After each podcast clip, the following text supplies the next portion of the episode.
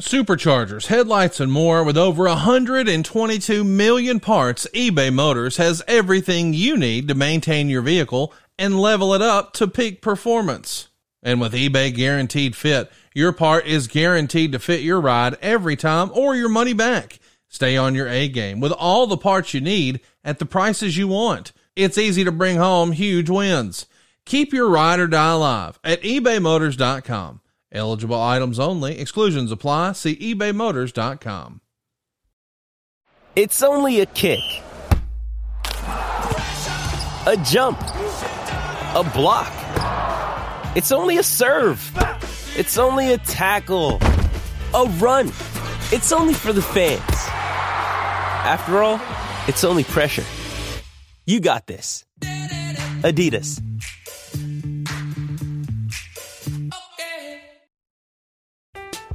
I'm Alex Rodriguez. And I'm Jason Kelly. From Bloomberg, this is The Deal.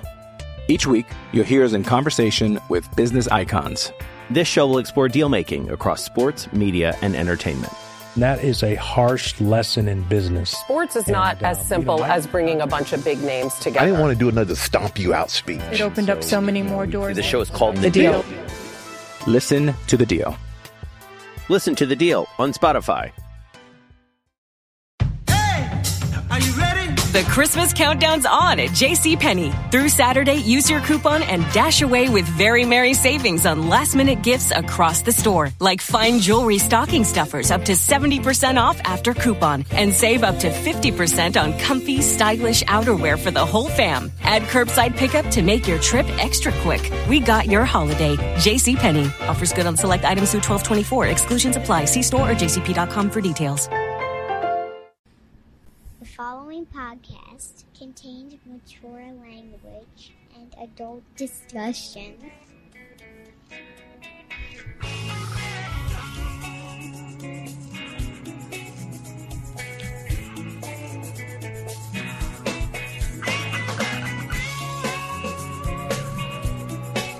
It's the bunkhouse stampede. The bunkhouse stampede. It's the bunkhouse. Kliq This. Sean Oliver, Kevin Nash, back together again. Bunkhouse Stampede. God, I got my gear. I, I'm, uh, uh, before this segment, I need Hey. just two minutes. I, I I almost wore like a singlet just to kind of get in the mood, you know. Just Well, you can Yeah. do the, the the Lawler gimmick. You can throw. yeah, one. I could drop Yeah. one down. That's it. All right. Yeah. Oh, fantastic. Ah, we're back again. I guess we had nothing else to do, huh? No. What are you doing? Let's turn on the mics. I'm back. Uh, uh, still at number one Wow. in the wrestling category. Yeah, Thank you. Thank you, Oh. America. I'm not shocked. Five weeks in, I, I appreciate the love. I don't know. People taking runs at us though, but you know what? We're not letting go. Got to give a shout out to Oz. Got to give a shout out to Oz because Oz, who was, everybody knows Dorothy was from Kansas, uh, pulled out one last that last night. A little uh, 60-40. No, we'll we'll go ahead and keep uh, women's rights in Kansas.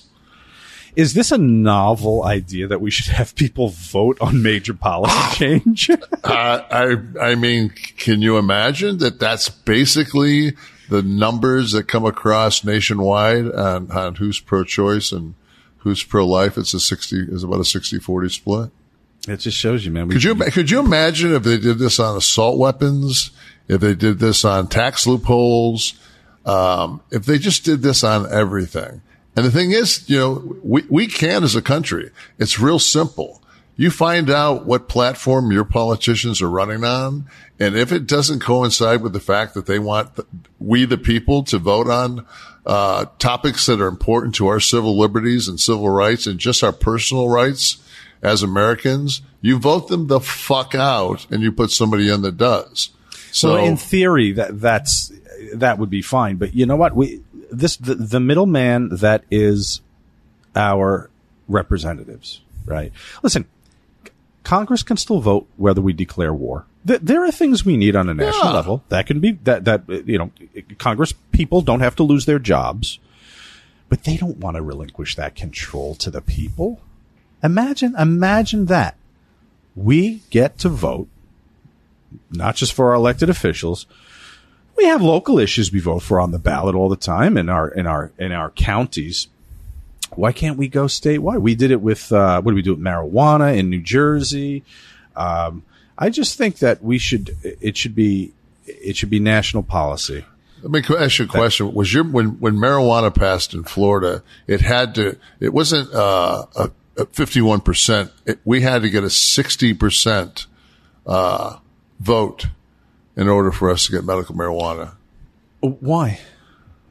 Because we're fucking Florida. Fuck.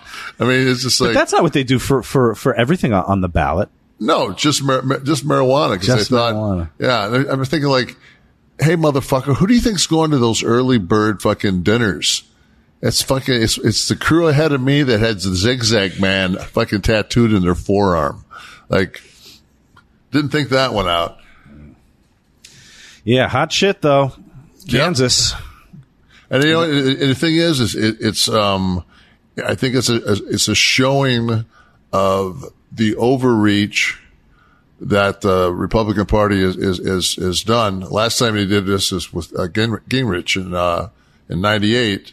And they had the same, the same thing. They, instead of taking the House and the Senate, I think they, I think they kept the, I think the Democrats kept the Senate and lost the House, but it's just because, you know, they're, they're, when you go too extreme on things, like on the abortion issue, you, when it's cut and dry, even people that were absolutely 100% pro-life do not believe that in, in the case with the 10 year old girl that was, that was raped, uh, and, and she wasn't allowed. There's, there's women right now that, that have a, a, child in them that no longer has a heartbeat. The ectopic pregnancies too, which uh, yes. if it continues to grow outside, it, it will kill yes. the woman. So these are things that the knee jerk did not think about. And the more No. it's talked about, and the more cases that we unfortunately are going to see that end tragically, there's going to be rollback. I, I, I have faith that there will be anyway. Yeah, and I, you know, I, I, it was actually last night for me. I didn't go. To, I wouldn't go to bed until the, uh, till there was a final on that. That I knew that that, that was going to be uh, a win for. uh, Clearly, I got texted at about two. well, you know, sometimes uh, you know, in, in, when you're 63 years old, just one fucking victory. You know, Listen. I'll take it. I'll take it. There was great feedback from last week's episode about Vince McMahon. I think people liked how we handled it. James Roberts said for a few mil, Vince could have hired a high class escort waiting for him 24 7 for years. Instead, he gets a WWE employee. That shows how much of a workaholic Vince really is. Justin French, wait just a goddamn second. No bunkhouse? Hashtag disappointment. Well, you just wait, Justin. Beverly D. Russell, OMG, validated on old phone issues. New phone arrives tomorrow. Mine was six years old, dying, no charge, fear of losing my last message from my mom. Anyone who doesn't remember, I asked Nash, what are the things that make you feel old? And one of the ones I brought up, because I'm guilty, is of being afraid to get a new phone because you fear you're going to like lose everything on the phone, the data, everything. So Beverly's with you, with us. I just don't have the fucking the time to in my life to just sit and learn to, you know, I, like it's like why? What, what do I have to learn? And like everyone has an Apple phone. Yeah, and when they bring a new fucking Apple phone out, what do they do? Oh, the old charger doesn't fucking doesn't doesn't fit it, so you got to go out and spend another forty fucking beans. Yeah, get sucked into fucking that whole shit. well, like thing. an- Android's not going to do the same shit. No, you go you go up to fucking Citgo and buy a, uh USB port for a fucking Android. Three ninety nine. While you while you're fucking getting you a nice twenty four ounce fucking Modelo, Matthew Yazel, this is a great start. Glu- gluten free. My, day. Al- along with my decaf coffee and edible CBD gummies with 10 grams of THC. I actually wrote CBC. Maybe that's uh, Maybe that's the brand. You're going to have to grab your Nash. What, what are they? Uh, Powerbomb? Jackknife. Jackknife. We, we don't have any edibles yet. We just we we we're starting with flour first. Yes. Okay. What What's the reason? Are they harder to manufacture? The gummies? I prefer the Uh, gummies. I mean, I, I think that it's, uh, the market there is, um, and I know this, that they had to work on this strain for a while because they wanted a certain flavor and everything else. So I think what you want to do is you want to get the, uh, the flour perfected first and then everything is manufactured from the flour. Interesting. Being schooled here. Love it. Thunder Warrior, pure gold every single week. Great podcast, guys. And it's fantastic to see you in the number one position here in the UK. Thank you, Thunder Warrior. Yeah, and thank you, UK, man. Thank you for, uh, for accepting us into your lives. Late adopters, but but uh, but they invited us. I always, I, I love, I've always loved it over there. It wasn't so damn expensive. Cost of living, you mean? Oh God, man, I'd love to. I think London is so fucking chill. John Bur- Bourguignon, Bourguignon, Nash putting over mainstream media outlets like CNN and MSNBC is disappointing. He doesn't know as much as he thinks he does. If you want real news, you have to dig into independent journalism. Hmm. Where would that be? I mean, BBC. I listen to BBC sometimes. I think, um, and I don't know if, if he realizes this, but when he says CNN, um, there's another uh, cable news network called Fox News, and I guess that that doesn't count as um, legitimate news because he didn't bring them up. Though I know that he probably watches them twenty four seven, and actually knows who the fucking pillow guy's name is. So. Uh, You know, the the thing wh- when I always hear, listen, there's spin on there's spin on CNN, there's some spin on MSNBC, but there's a difference. I, I really do believe there's a difference, and I don't think it's apples to apples when people talk about Fox News and put them on the same level as.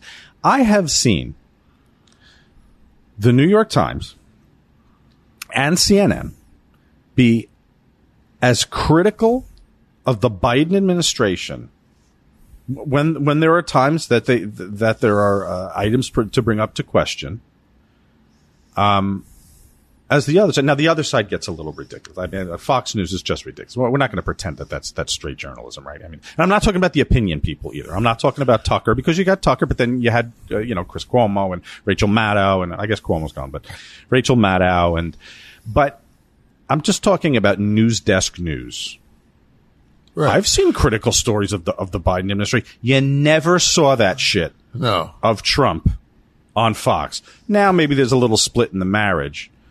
But yeah, is there spin? Sure, there's there's liberal spin. But when they go all the liberal media, they're quick to criticize when there's a problem.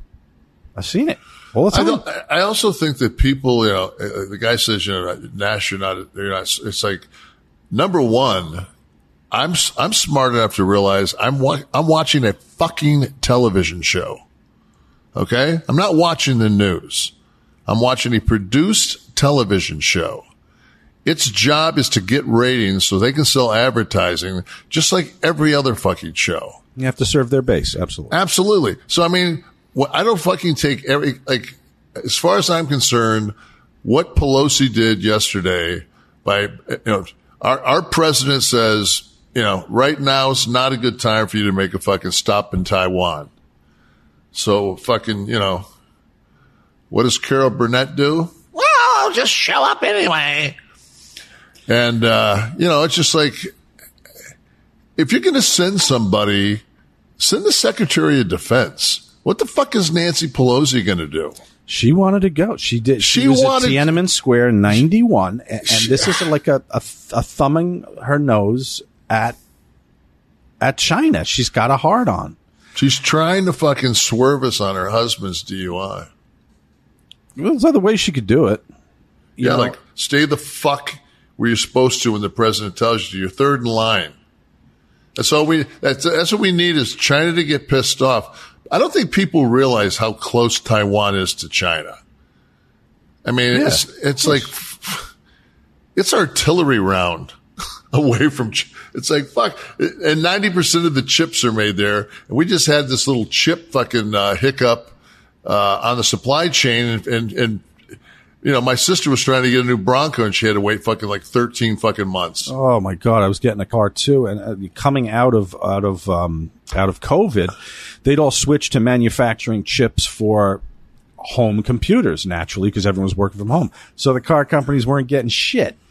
So they were backlogged on production. But anyway, it, her we were getting we, we were getting calls for our Mercedes at like twenty thousand dollars above what we paid for it, and we're like, we, we can't fucking get another Mercedes. We can't get an.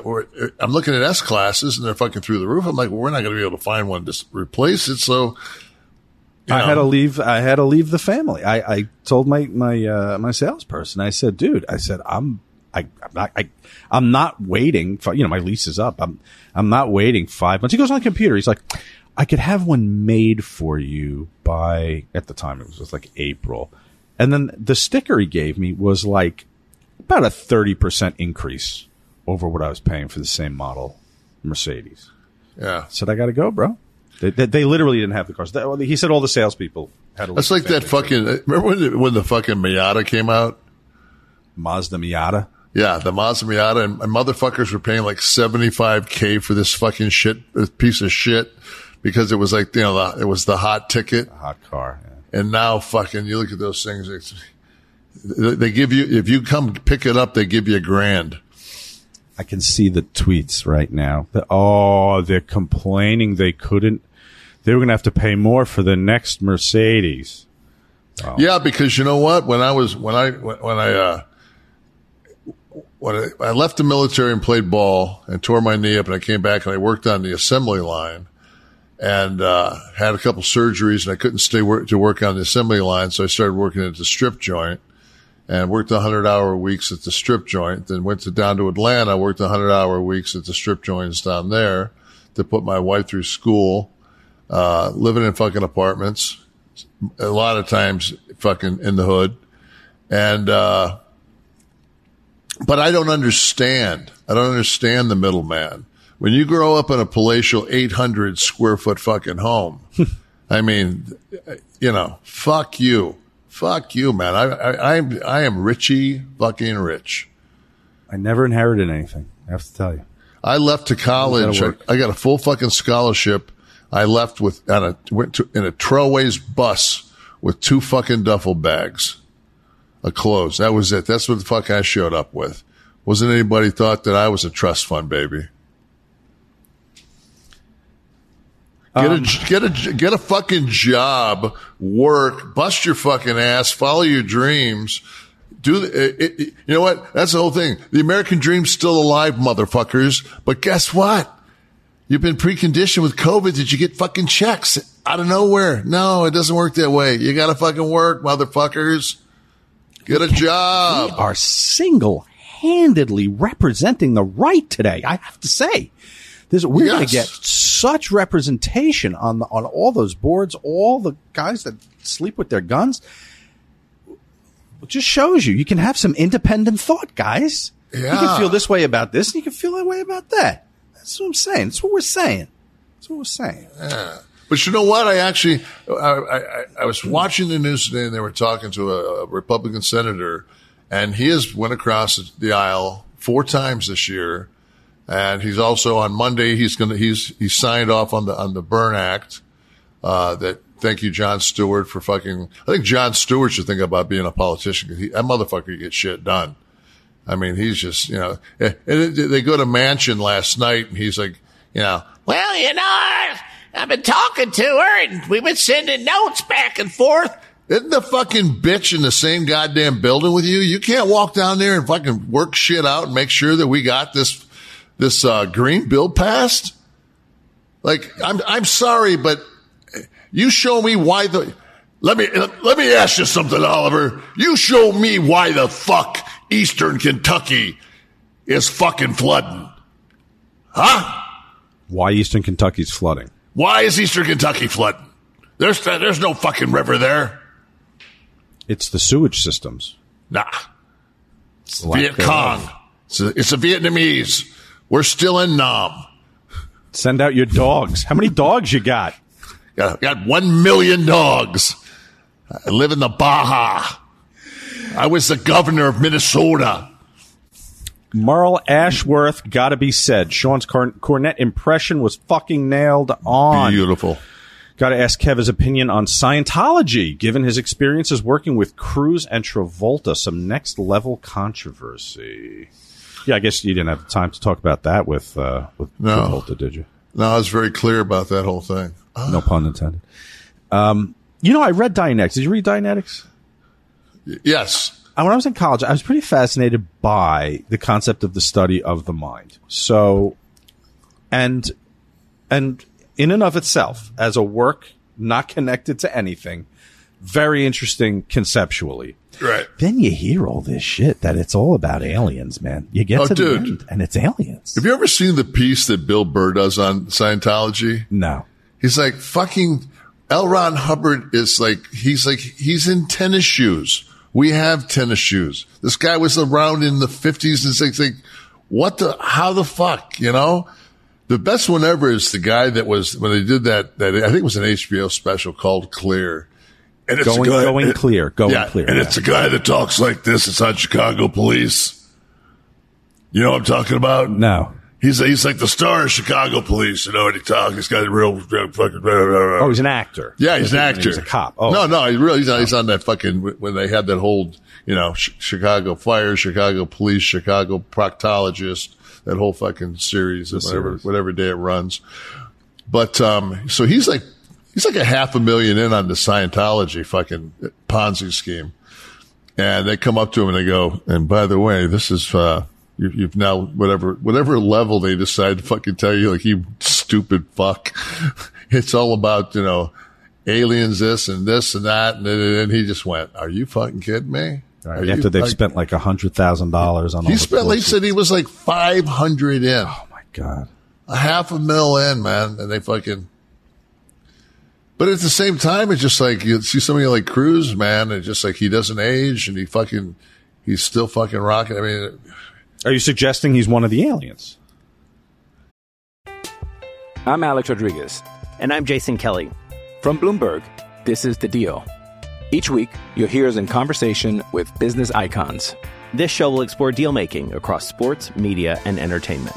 That is a harsh lesson in business. Sports is not And, uh, as you simple know, I- as bringing a bunch of big names together. I didn't want to do another stomp you out speech. It opened up so many more doors. The show is called The The Deal. Deal. Listen to The Deal.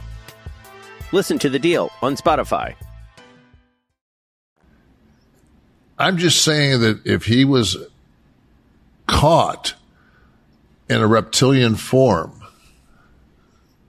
somehow guarding the president, I would not second guess it. Okay. you know, we were in Nashville this weekend Yes. for um, for our live Kliq This. Yes. Uh, there also happened to be a big card of wrestling, Starcast five, and uh, Ric Flair had his last match. Of course, before we get to that, though, because I guess we have to cover it. Everyone covers it, so we have to cover it. It's, it's everybody's like topic, so we'll talk about it. But I wanted to make an observation from spending more time with you. I see fans approach you, and I've learned that there's three classes of fan. Okay. The first is too much. The second is too little. And then the third is just enough. And I saw all three one night at your hotel bar. Okay. We're sitting down, hanging out. A guy comes over, bombed three times with his giant mug of beer. Bischoff gets up for two seconds to take a piss or to go pay a tab or something. The guy sits down, pulls up a chair. Well, I have notes out. We're having a dis- we're having a meeting, and he just I don't know what he was talking to you about. But he just started. That would be the too much, right? Too much. I just I said, dude, I said, man, we're in the middle of working on something. I said, you, like, you're not, you weren't invited. Oh, oh, oh, my bad. He wasn't a dick about it. He was just bombed. It was just too much. Yeah. Too much. Come over. You say your piece anymore. Now then, there's the too little. Here's the too little. A guy came over and called you Rick Nash. Okay. Right. That's knowing a little too little uh, about the celebrity you're about to. Maybe, maybe get the fucking name. He doesn't have to know your title reigns. He doesn't have to know all the gimmicks you did. At least call me don't Steve. call you a I- I- hockey player. Steve Nash, maybe. Steve Nash, at least, I mean, you know, but, but Rick was a great, but I remember one time when I was on a, I was on a plane, I was sitting bulkhead aisle and there was a guy sitting uh, bulkhead window with me, bigger guy. And I, I couldn't, I, I, he looked, you know, familiar. And, um, as the people are getting on the plane, like they're reaching across and shaking his hand and they're all fucking suits. And they're saying, Rick, Rick, Rick. And I say, and I see you, Rick. And I, I said, I said, and I heard one of the guys say, he said, Hey, how you doing, Nash? And I knew he wasn't talking to me. I said, he he got called Rick enough. I'm like, holy fuck. Like I said, so I finally, you know, they shut the plane up and everything else. I look over at him. I said, did you ever think in your life that Kevin Nash and Rick Nash would be sitting next to each other and Steve Nash would be nowhere in sight? Right. Because like that's what I always get. I always get, are you Steve Nash? I'm like, no, he's six, he's a six foot four Canadian point guard. Unbelievable. So, But that's you know what I'm talking about, right? That's that's the that's, that's the too I don't little. care. I, I don't care. That's great. I, I would just assume. I mean, that's fine. He, he they know they. I, I, whatever. It, it, I don't. I, I don't lose any sleep over that guy. But here's the just enough. Here's the just enough. A guy, a rather larger fellow, came over, put a beer down for you. So I wanted to buy you a drink. Just want to thank you. You got me through a lot of tough times as a kid. Shook your hand, handed you a beer, walked away. That's perfect, right? That's just enough. And then he was in my line the next day, and he got an autograph for me. And I, you know, I got a chance, you know, because I, I'd already, you know, met him the night before. Then I made sure that I spent extra time with him, and they were trying to push my line. But you know, just like that, that guy is he is a he's a fan, um, and I hate to use the word fan because I admire people's work. Well, he wasn't a It rat.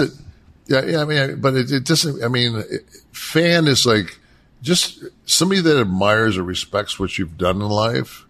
You know, I, I, I think f- like a, f- like this. You know, the flight attendant uh, when I was flying home the other day said uh, our pilot is fanboying fanboying out that you're on his flight, and I was just like.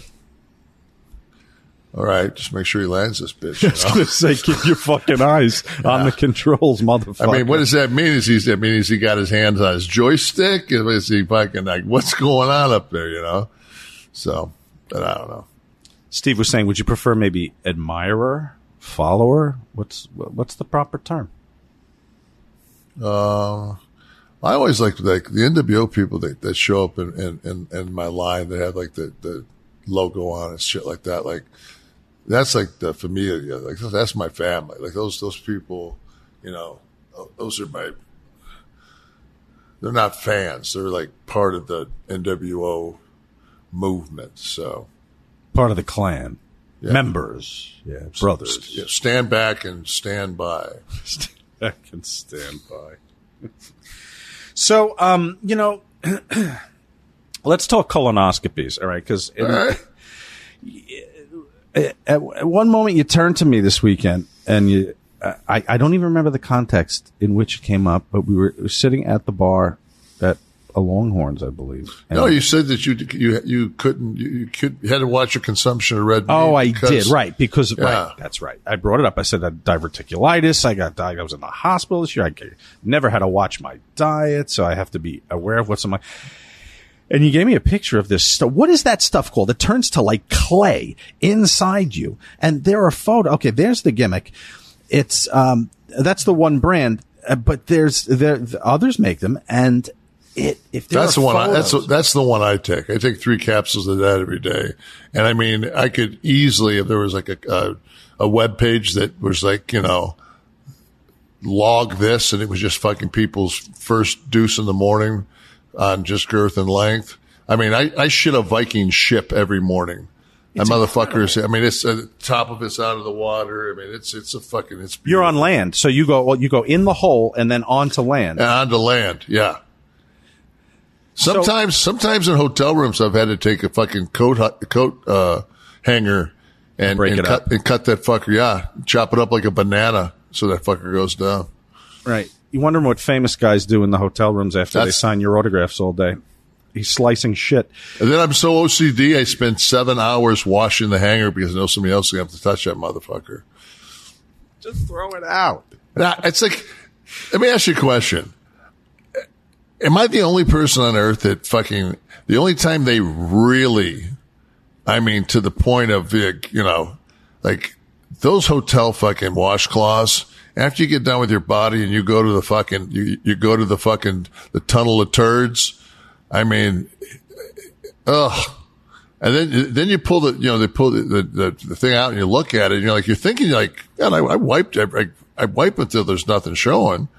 And then, but how, like, how am I getting this, this soap and water up there and getting, it, you know, it looks like I'm, you know, like I've never w- washed my ass in my life. And then you've got, then again, uh, you're not going to leave that motherfucker for the maid if you're a human being. So now you've got to get the soap and fucking hand wash the tar, the tar stain off that motherfucker. So, so you're It's talking like- about washing the washcloth after you wash yourself. Well, you have to because I'm not. I, I have more respect for that. You know, uh, because God forbids I'm a rich white motherfucker and I I don't get it. But that lady that's cleaning my room, I mean, that's not probably the best job on earth. And me leaving a fucking shit rag in the in the shower in the corner, wadded up like they're not going to. It's like no. I Well, fucking after I- you after you have the chambermaid clean the the uh, grill of your Mercedes with a toothbrush, when she goes up and does your rags, they throw them in a bag. They throw them in a giant bag and, and drag them out of your room. She doesn't Yeah. lick the fucking thing. I don't want to, I don't even want her to have to fucking like at any time in, in her life have to think that, you know, that, that fucking giant dude that walked out of that room did this to me. Like that he had no respect. It's like when somebody rips one in an elevator and there's two people. That's different. I mean, it's like motherfucker, man. Like you got to be kidding me. Like, you can hold it for two minutes till you get to your floor, but you got to wash your ass in the hotel. For Well, even if you if you do if you do fucking think you're going to be able to sneak one by and it turns into one of those fucking sulfur farts, know, all you got to say is, "God, my bad, man. I had a toaster waffle this morning." Those motherfuckers will give you a fucking sulfur fart in a heartbeat. But the, if you can ever find uh, people out there, what is this called? Uh, th th this colon thing that turns to like that clay? Because it's not shit that only comes out. It is this this clay Mucus, it, it gets it, it, it what it actually does. It's almost like having a colonic. It pulls like when you have a colonic done, a proper one, and then you'll you know you'll defecate. And they'll, you know, they'll sit there and, and suck the, you know, as they suck the feces out of you with a tube and they're sending water up your colon. Who's having breakfast? Yeah. Yeah. I'm having chili for dinner. and then, uh, but then, uh, when, like the next day, like you'll pass and it's almost like a, like a, a, a- mucus that your, your body passes that that's been on your intestines that whole time. That's why you're not absorbing your, your vitamins, your minerals, your protein. So that's, you know, you got to keep your, your, you got, I mean, the number one thing uh, for actually that I think for health is, is probiotics. You know, they say that you, you know, like the flora in your body, like if, if, if your flora is, uh, is destroyed in your, in your mouth, like it'll eat your gums. Like, like you have to really keep your, your probiotic and flora and the, So the good- probiotics, which are the is the the healthy bacteria, right? Correct. That uh, you, one might find in yogurts and and other foods. You can get a probiotic pill, which has like like three million IU's, right, of of this probiotic, which will But a lot of that, a lot of that is by the time it gets through your uh, stomach enzymes, is fu- it's fucked. Right. But this stuff, this this colon thing, it turns to like this clay, and there are pictures of people proudly standing at the bowl, holding up what looks like like a, like a kindergarten class's project. This this gigantic ivory colored clay formation, which just came out of their bodies. In some cultures, they actually use those as pinatas. What comes out of it, though? Yes, yesterday's taco. Corn. Exactly. Or salad. Did you ever hear of the enema? I read this somewhere. Steve, while I'm talking, get it up so that I can prove it's true. There's a, there's an enema that you can get where you choose the song you would like shot up your ass with the water. I don't know if, if, if it's the certain pulsing of the song or if something spiritual about it. I Because- actually had that done. You did not. Yeah. To Barry Manilow's Copacabana. One night in East Village. well, that's what you, you could go there. What songs would you get? Like Brown Eyed Girl, maybe. Yeah, that'd be a good one. Choose, uh, Very the nice. End, if you're a Doors fan. The End. Yep. Uh, you better run. Yeah. Pat Benatar. In and Out of Love, if you're a Bon Jovi fan. Running on Empty. I mean, we could go on all day, but it's a. Is it's that a a- Jackson Browne, right? That was Jackson Browne, no pun intended. Uh, but uh, yeah, it, it's uh, it's some kind. I don't know what it's called, but you choose the song and they shoot the song up your ass with the water. For for, for Christ's sake. You ever have you ever have a, a you've done the colonoscopy right? You're you're 63. You had Yeah, had, yeah. I, I'm due. I'm I'm due to get another one.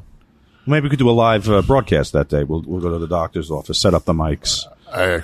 Um, Tristan, are you there? Remote show. Um, when whenever uh, Dad books the doctor, we're going. Um, but uh, did you ever do that? You, now you did the, the the real one where they go up, right? Because they have that Cologuard one now where you can just shit in a box. Yeah, shit in a box. I heard that it's, there's like a unbelievable like a twenty percent uh, per, uh, percent that it, it's like a you get a false negative or a false. Like, to me, it's just like you know what twenty percent twenty percent and and fucking dying. Uh, I think I'll just go ahead and and, and you know and, and the barium that like all that mixture and shit is completely changed than the, the last time I did it because you know the one the one the one horrible thing about being a Nash is like besides my brother there wasn't a Nash that made fucking fifty years old. Uncles like everybody fucking you know it was like uh, Rambo when they fucking you know Nash dead Rambo Nash dead they're all dead sir. So, you had to go. You were high risk for everything, so you had yeah, to get all so this shit done. yeah, but you know, so so now my brother, who's a couple years older than me, you know, he he's like my go-to guy. Like you know, I'm like, hey, uh, you know, how's this? How's that? You got it? Because he's it, man. My brother's my. It's like him and me are the, you know, the only ones that that, that hit sixty, let alone you know, Hmm. beyond. I was just hoping that there'd be a less invasive way than going in. the- You know, and they, they, the thing is too is you hear all these like, horror stories about people that have fucking they perforate their fucking colon and they get fucking septic and you know so it's just from a like- colonoscopy. Yeah, you can fucking Oh. you're in there fucking around. You fucking pull a polyp and next thing you know, fucking Jed's a millionaire. I thought you meant. Uh, I thought you meant from uh, in, insertions. You know, there are those famous stories like uh, lab techs will talk about the most famous things, the the, the most uh, strange things. If I was a lab tech, I would, I would, I would just as a joke use like a 17 inch double dong dildo and hit him with that first and then just fucking say like, yeah, oh, I'm just kidding. Psych. Yeah, psych. Now you're going to be fine for this next one. It'll be nothing. Now there's been newspaper articles about the things in hospitals and emergency rooms they pull from guys' rectums, dudes who are getting freaky and like. Remember that one jackass? The guy put the matchbox up his ass. Right. They went in and took an X-ray, and the guy had a matchbox car up his ass. And the doctor's trying to explain, like, "Well, uh, That, that's because that shit happens. They got that idea Yeah. from like the. remember the, the the the, the uh, Syrup. What's name? But syrup the, the syrup. urban the urban legend of Richard Gere that they pulled a gerbil, gerbil, out, gerbil yeah. out of his ass. That was the urban legend. You know, it's just like it's kind of like the summer of '92. Like somebody put up this Facebook thing, and it's a picture of me, uh, like just kind of like looking like I just got done fucking, you know, buying some cardigans, and uh, it's like it's it's like uh, a public service uh, thing that I never thought it could happen to me, but uh, in the summer of '92, I got uh, raped, and then you know, and then I'll see sometimes people say, "Yeah, like that summer of '92," and you know, I always tell people, people, you know, you know, you can't rape the willing, okay? right. So I knew a those- girl that tho- used to say that. Those guys, those guys just happen to fucking catch me in a frisky mood. What is what is the genesis of the summer of '92? I've seen it too. I see it in comments. They put it up there like everyone's supposed to know Uh, I think it's because uh, there's a there's a, I mean it's a thing I think it was on Facebook and then it made it to a couple. I mean I, I've I've I've seen it, you know, and it, I, I guess they think that that's going to make you go like, oh my god! It's like some guy the other day I was saying I'm looking forward to watching Raw. The guy said it's a it's a it's a gay soap opera, and I said you say that like it's a bad thing. Like, do people not get it that if you're not fucking like a, a fucked up human, that if you love yourself, like you can, anybody can say anything and it doesn't bother you? Most people are not that free. Most people are pretty. I know most people are fucked up, and that's. I'm sorry. You know what? Summer '92, fucking whatever.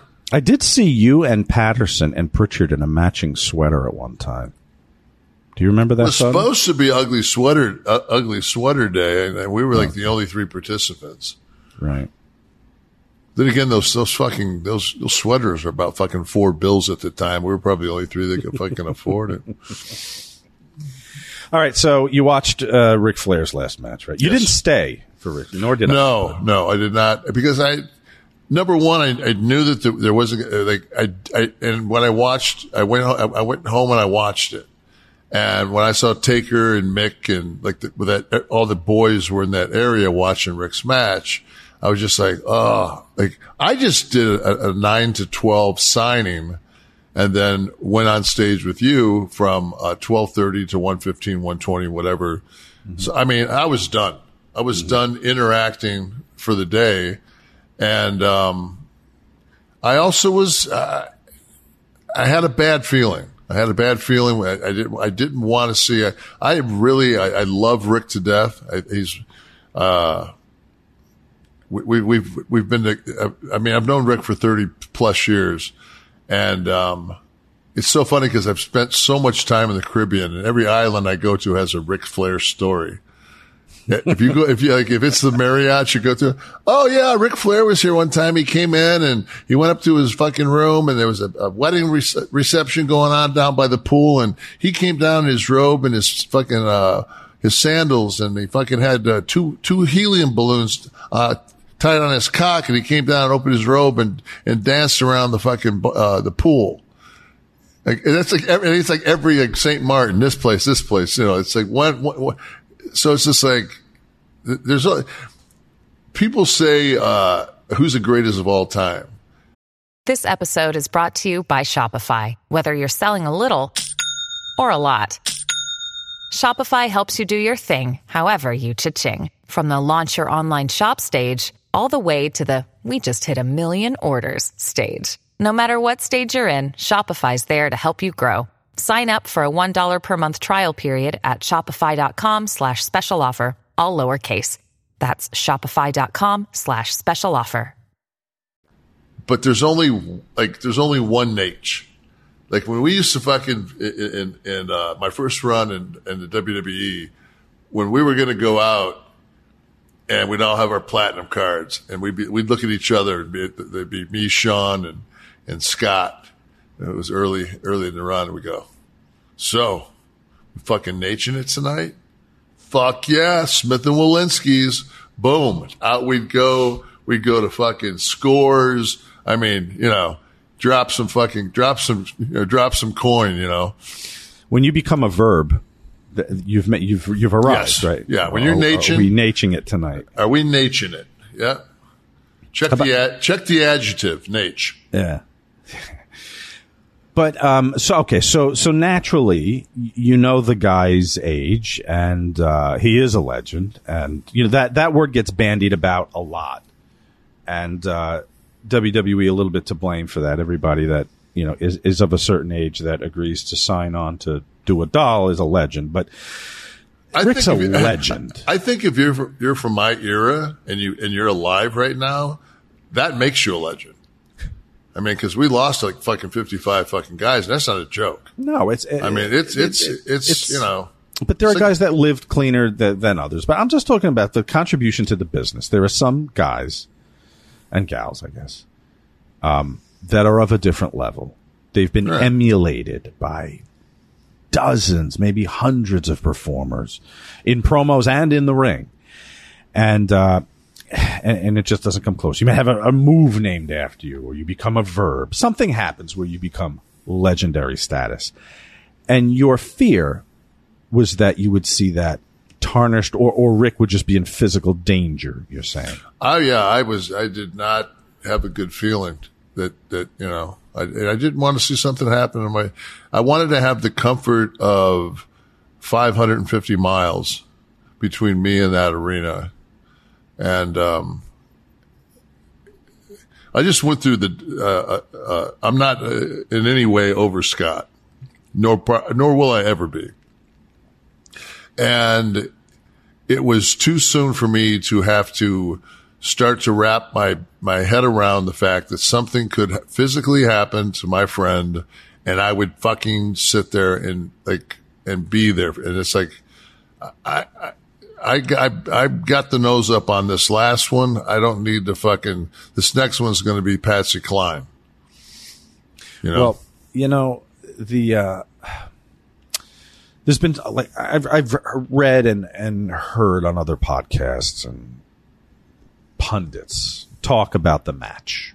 Okay. And Rick's performance and the thing that's always lost in all of this discussion that I hear is a separation of the event from the match. And they're two different things. Right. Doing something to honor Rick and then the match. They are two different things. The event was large. Yes. It looked great. It looked great. I give the, the card was great.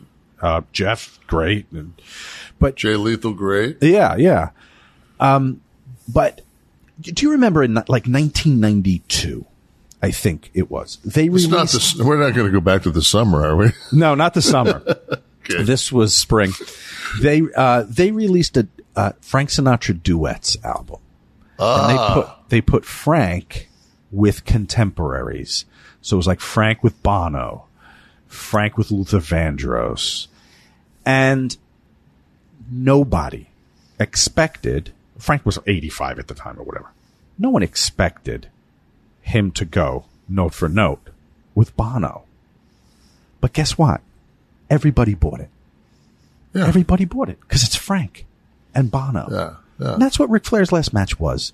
We could talk about the move set if you want to. We could talk about some of some of the silliness which might have watered down the believability of the moment. It- very cool to see Doug Dillinger there, but to think that he's Very going cool. to be enforcing any kind of security when Karen's going after uh, Megan and Dillinger's like a cigar store Indian just standing between them. And, you know, Karen's like moving. I'm like, you should be here to block me. You know, we can talk about Right. that stuff, but that's not it. No. It was Frank Sinatra's duets album. And you know what? I, I, I- I was going through my Instagram and I, I read Jay uh, Lethal's. Uh, there was a picture that, that Jay posted of him kind of looking back at. The, I think he was looking back at the ring after the match, and um, you know, Jay's like, it, it, it was like, um, like Dallas Page is the world's most absolute Christmas motherfucker on earth. Dallas puts his lights up like April 7th and, t- and takes them down like, you know, March 9th. There's like th- three weeks are not Christmas at Dallas's place. And he, I mean, it's Griswold. I mean, it's, it, it, and I love it. it it's fucking, it's, it's special. So, uh, it would be the equivalent, um, of, of Dallas actually getting to ride on the sled Christmas night with fucking Santa. That's what being in the ring. w- w- That's what Jay with- looked like. with- no, that, yeah, that's and that's what kind of Jay uh, kind of made reference to. Like, like this is a, a dream come true that I'm in the ring wrestling with fucking the Nature Boy. Our own Dominic D'Angelo took that photo, by the way, uh, of which you reference. Nice. But that's, I mean, that's what I say to people. I say it was the event. It wasn't a match. No. It was an event. Anybody that thinks that fucking Rick was going to go out there and, and, and work like he did even 20 years ago, uh, I, I guess people don't like. I love when people come up to me and they go, "Oh man, you still look pretty jacked. I think you got one in you." no, I don't. The fucking thought of my fucking rickety ass body hitting that fucking wood, like, nah, man, Not even for not even for fucking Saudi money. You come with me with a half a million bucks and tell me to take two bumps. Fuck you. What am I going to do with that? Put put it. Let me let me put that in the bank with the rest of my fucking money I don't spend. How much? You know, uh, I could buy some Czechoslovakian fucking art. you could, you could. I hear there's the uh, conversion rate is very good on the Czechoslovakian money. Yeah, well, the thing is, and like I, I said, I, I, I've really got a lot of followers now, and it's in all the coastal towns. so I, I might have to take my family on a on a coastal Czechoslovakian tour.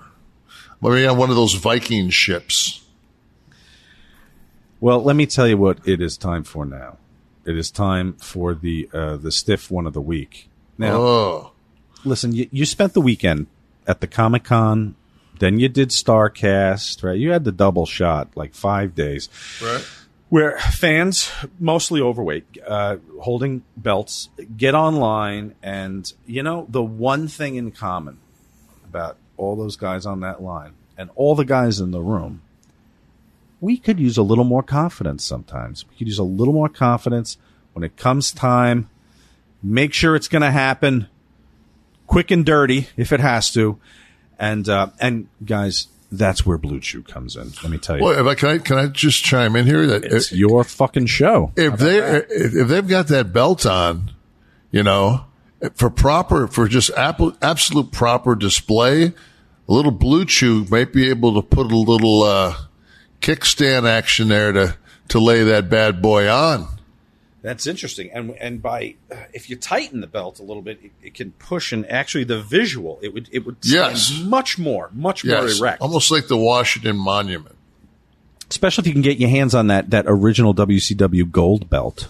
That, that- I think Flair had that on uh, when he came to the ring. I don't know how he got it. I think it was Conrad's.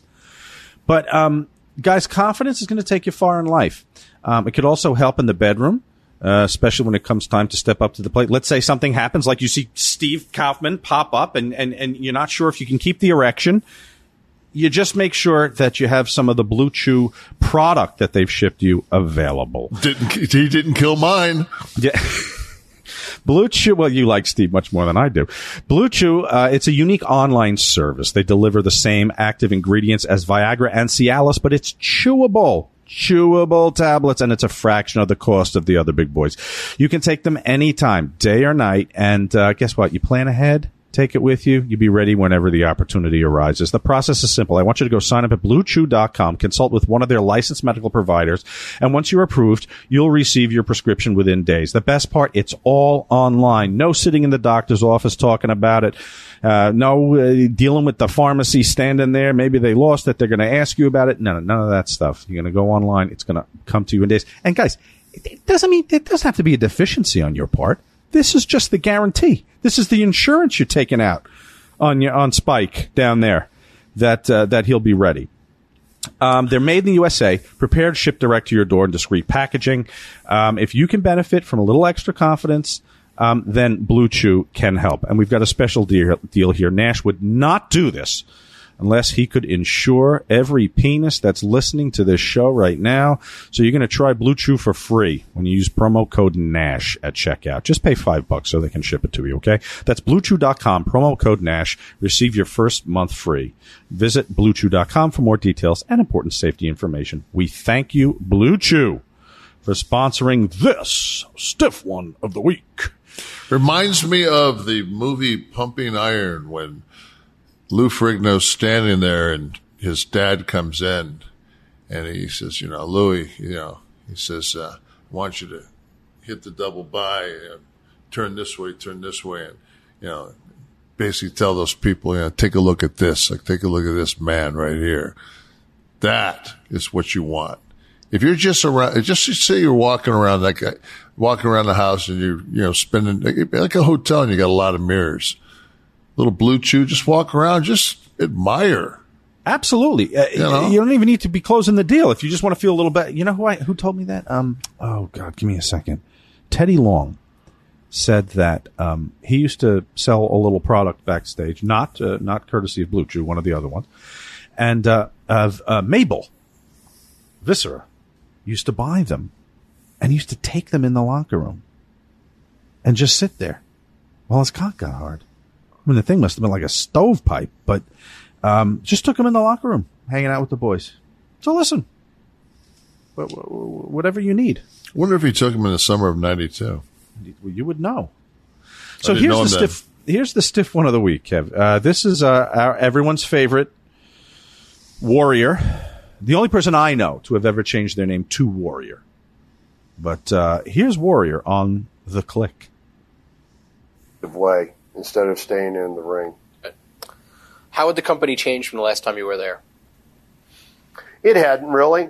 I mean, there was the Kliq going on between Nash and Hall and those guys, and those guys are scumbags. I mean, they're they're just uh, you know the the kind of ribs and stuff that they would play and tearing people's stuff up, and there's always they always got ulterior motives to destroy people instead of concentrating on what they have to offer and what they can do. They got to play both sides and try to you know damage other people's abilities from the backside. Backside clearly a reference to the summer of '92. Were you guys ripping people's clothes up? I didn't think No. that was you guys. I, I heard like a lot of di- uh, dynamite would do shit like that, but Yeah, he when when when he was asked what what we did or whatever, he just kind of you know went. They were uh, on top of the card, having great matches, holding people back because they were on top. Because everyone knows that Vince puts people on top that don't draw, and uh, but no, nothing had changed except I was opening match. did you get along with with Warrior? Could anyone get along with Warrior? He was a bit of an odd bird. You know, I, so I I moved to Phoenix, and and I'm sorry, I'm not going to call him fucking Warrior. I'm going to call him Jim. so uh, Jim has a gym, and it's Warrior's gym. So I go there, and he's got a uh, a blazer, uh, and it's airbrushed. I mean, I mean, he put Jimmy Hart to shame, airbrushed with Warrior's face on the fucking hood of it and everything else. And you walk into the gym and it's corrugated steel with, you know, all kind of, it's, you know, kind of has this, but it had a good atmosphere. And, uh, I walked in and I bought two platinum, uh, memberships, one for me and one for my wife. Didn't ask for fucking, uh, nothing free. I, I, I mean, gave him, you know, close to a, a, a grand, and this is probably 94, 95 for a year's membership. So I, I would come in there on my days off. And at, at that point, it was, you know, it was a lot more, you know, than I, than I had previously had. And, um, I would, I would see his truck out there and I'd be like, oh, fuck, let me just, you know, say hi to Jim. And I walk in there and believe it or not, at the front, at the front desk, uh, the girl that worked there was, her name was Dana. And, um, she taught aerobics and she was friends with my wife. They became friends who ended up being the warrior's wife who does Okay, the, yeah. you know, the warrior award. That's Dana. Yeah.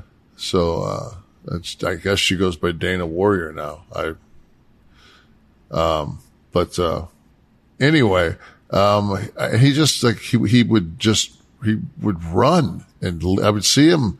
I'd be working out. He's, oh, he'll be out in the, he'll be out in the floor seeing you a little bit. And I just see his truck take off. He had like this back door he'd go out because he didn't want to. So finally one day I, I, I saw his truck and I looked in the gym and he was working out. He was doing, uh, lateral raises. So I just fucking walked in behind him. I fucking stood behind him and I was a head taller than him. I said, we got a fucking problem. And he turned around. And He was like, no, no. I said, what the fuck, man? I said, we're the, I thought we're the boys. Like I, I didn't know the dude. I mean, I had this first fucking time in my life that I've seen this human being.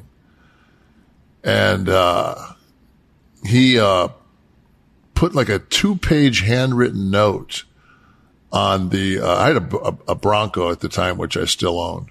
It's, it's so I, I should say it, I had my Bronco in, in, uh, in Phoenix at that time. We, we lived in, we both lived in, he, I think he lived in Carefree. I was in North Scottsdale, but we lived within three or four miles from each other. And, um, he put this like long note how I was, I was, I, I was a warrior. Like he had, I, he had approved. Oh, And you got the you got the I got the, I got the fucking, the nod of approval. And he, he, he, he rolled me two really fucking nice fucking blunts and, and, and put it in my, uh, in my, uh, the fucking the windshield wiper. Hmm. So, and then he came in, uh, and he worked that, that thing with Hogan. Uh, like when he came in at, at, at, at, at the end, the only thing was, was, uh, you know, he beat, uh, he, he beat, uh, Triple H in like two seconds at WrestleMania. But I'd already given my notice. I mean, I didn't have any, nobody, nobody, nobody said a word to that fucking guy. And, uh, cause he, and then Vince said, um, when I told him I was, I was definitely leaving and Vince and I were sitting down in Vince's office and Vince said, I want you to do three favors for me. I want you to put over Shawn Michaels at In Your House, Omaha. I said, fuck yes. He said, I want you to put Taker over at WrestleMania. I said, "Uh, anything for Mark.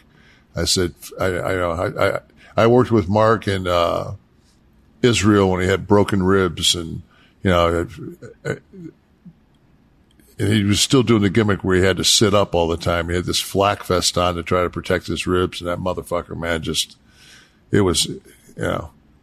So uh, anything for Mark, and then he said, "And I want you to put over the Warrior." And I said, he, he, "I said I'll do it on Raw if he can take one on me." And he said, "What do you mean?" I said, "In a shoot, if he can take one on me, I'll, I'll do the fucking job." He said, "Well, all right then. How about just those two? I said, "Yeah, cool." So they were looking. They were looking to, to get some some real traction. They were they were going to go somewhere with Warrior that late. Well, you know, they did this thing where he put out a comic book and they uh, put a comic book with every issue of uh, WWF at the time magazine. So you got the, and, and he, they, that was a way that he charged them like two bucks a copy or whatever the fuck it was. So, I mean, he got, he got like a nice little, uh, payday, you know, coming in the door, Yeah. you know, so. Well, well, that well, he was much stiffer on and- you and there thing than wa- you were on him. Well, and the thing But you and Scott were scumbags. Yeah. Well, he also, I mean, so then, then I, I challenged him to a shoot fight on, on, on Twitter. And it, so it, it gets to the point where, and I mean, I, I, I swear to God, I was stoned and I fucking typed like whatever it was back then, 140. And I'm, I'm stoned as fuck and I type it and I just send it out and I'm like, ah, what the fuck? He comes back with like this edited, there's like 33 edits in it. He spent three fucking days of his life because I just told him like, Hey man, we each put up a hundred grand. We'll just fucking get in the ring. We'll just go. Winner takes all. I need nine months to train. Uh, uh, uh, obviously, you don't respect the mixed. mo- It just is, I'm just thinking to myself. So I'm watching this thing and I'm, I'm looking at all these edits and how many days it must have took for him to do this. Something like, oh wow, man! Like I didn't realize like you would give me that much real estate in your brain. So then it jumped forward and now it's it's the Hall of Fame, and he's going in, and um and I'm there, and I forget who was going in that time.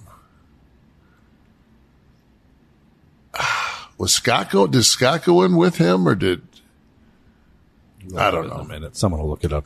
Yeah, I don't know who went in. Maybe I did. I don't. I don't fucking know. Uh, he, no, we didn't go in together. Mine was Ma- Macho was was uh, was with me, with me. But um, anyway, so he's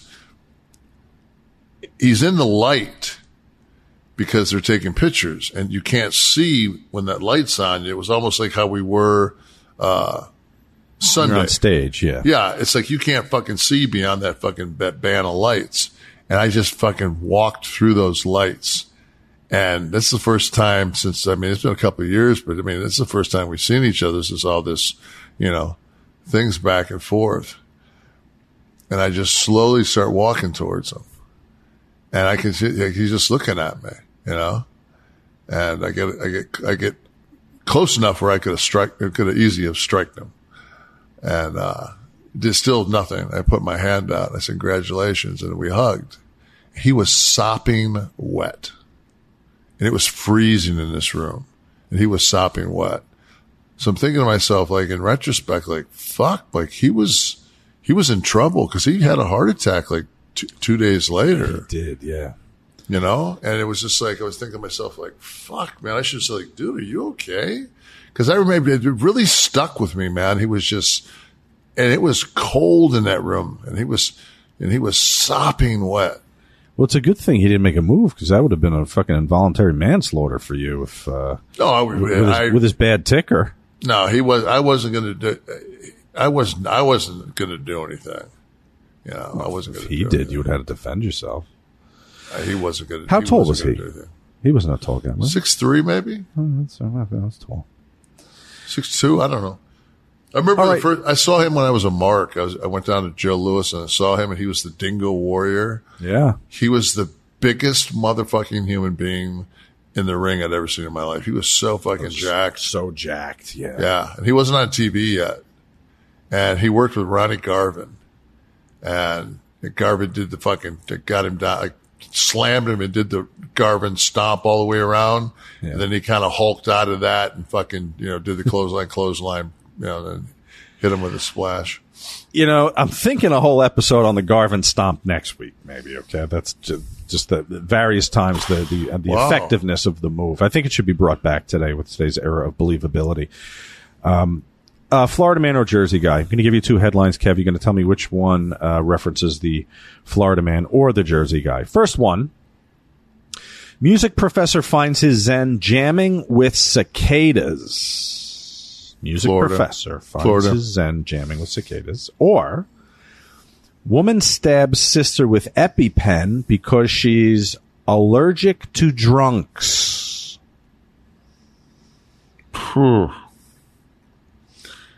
So you heard cicadas, so you were going Florida. Yeah, then you heard the abject stupidity of the Yeah. person in the second one, and that threw you. Yeah. All right. Fuck. I'm gonna go. I know you guys have cicadas up in Jersey, so I'm gonna go ep, epi Pen. fucking Florida cicadas, Jersey. You're far too good at this game, Kevin. Uh, you're absolutely correct. New Jersey music professor finds his Zen jamming with cicadas. Look at that image, folks. Yeah, playing the sax. Is that Tom Waits? It looks like Tom Waits a little bit, circa 1974, but Tom Waits nonetheless. I'm so Uh, I'm so horny. The crack of dawn. Better watch out. He had the best opening line of a book I ever read. I, I don't know if it was an autobiography, but uh, they quoted in a biography. They quoted him as saying, "I was born in the back seat of a taxi cab with two days worth of stubble on my face."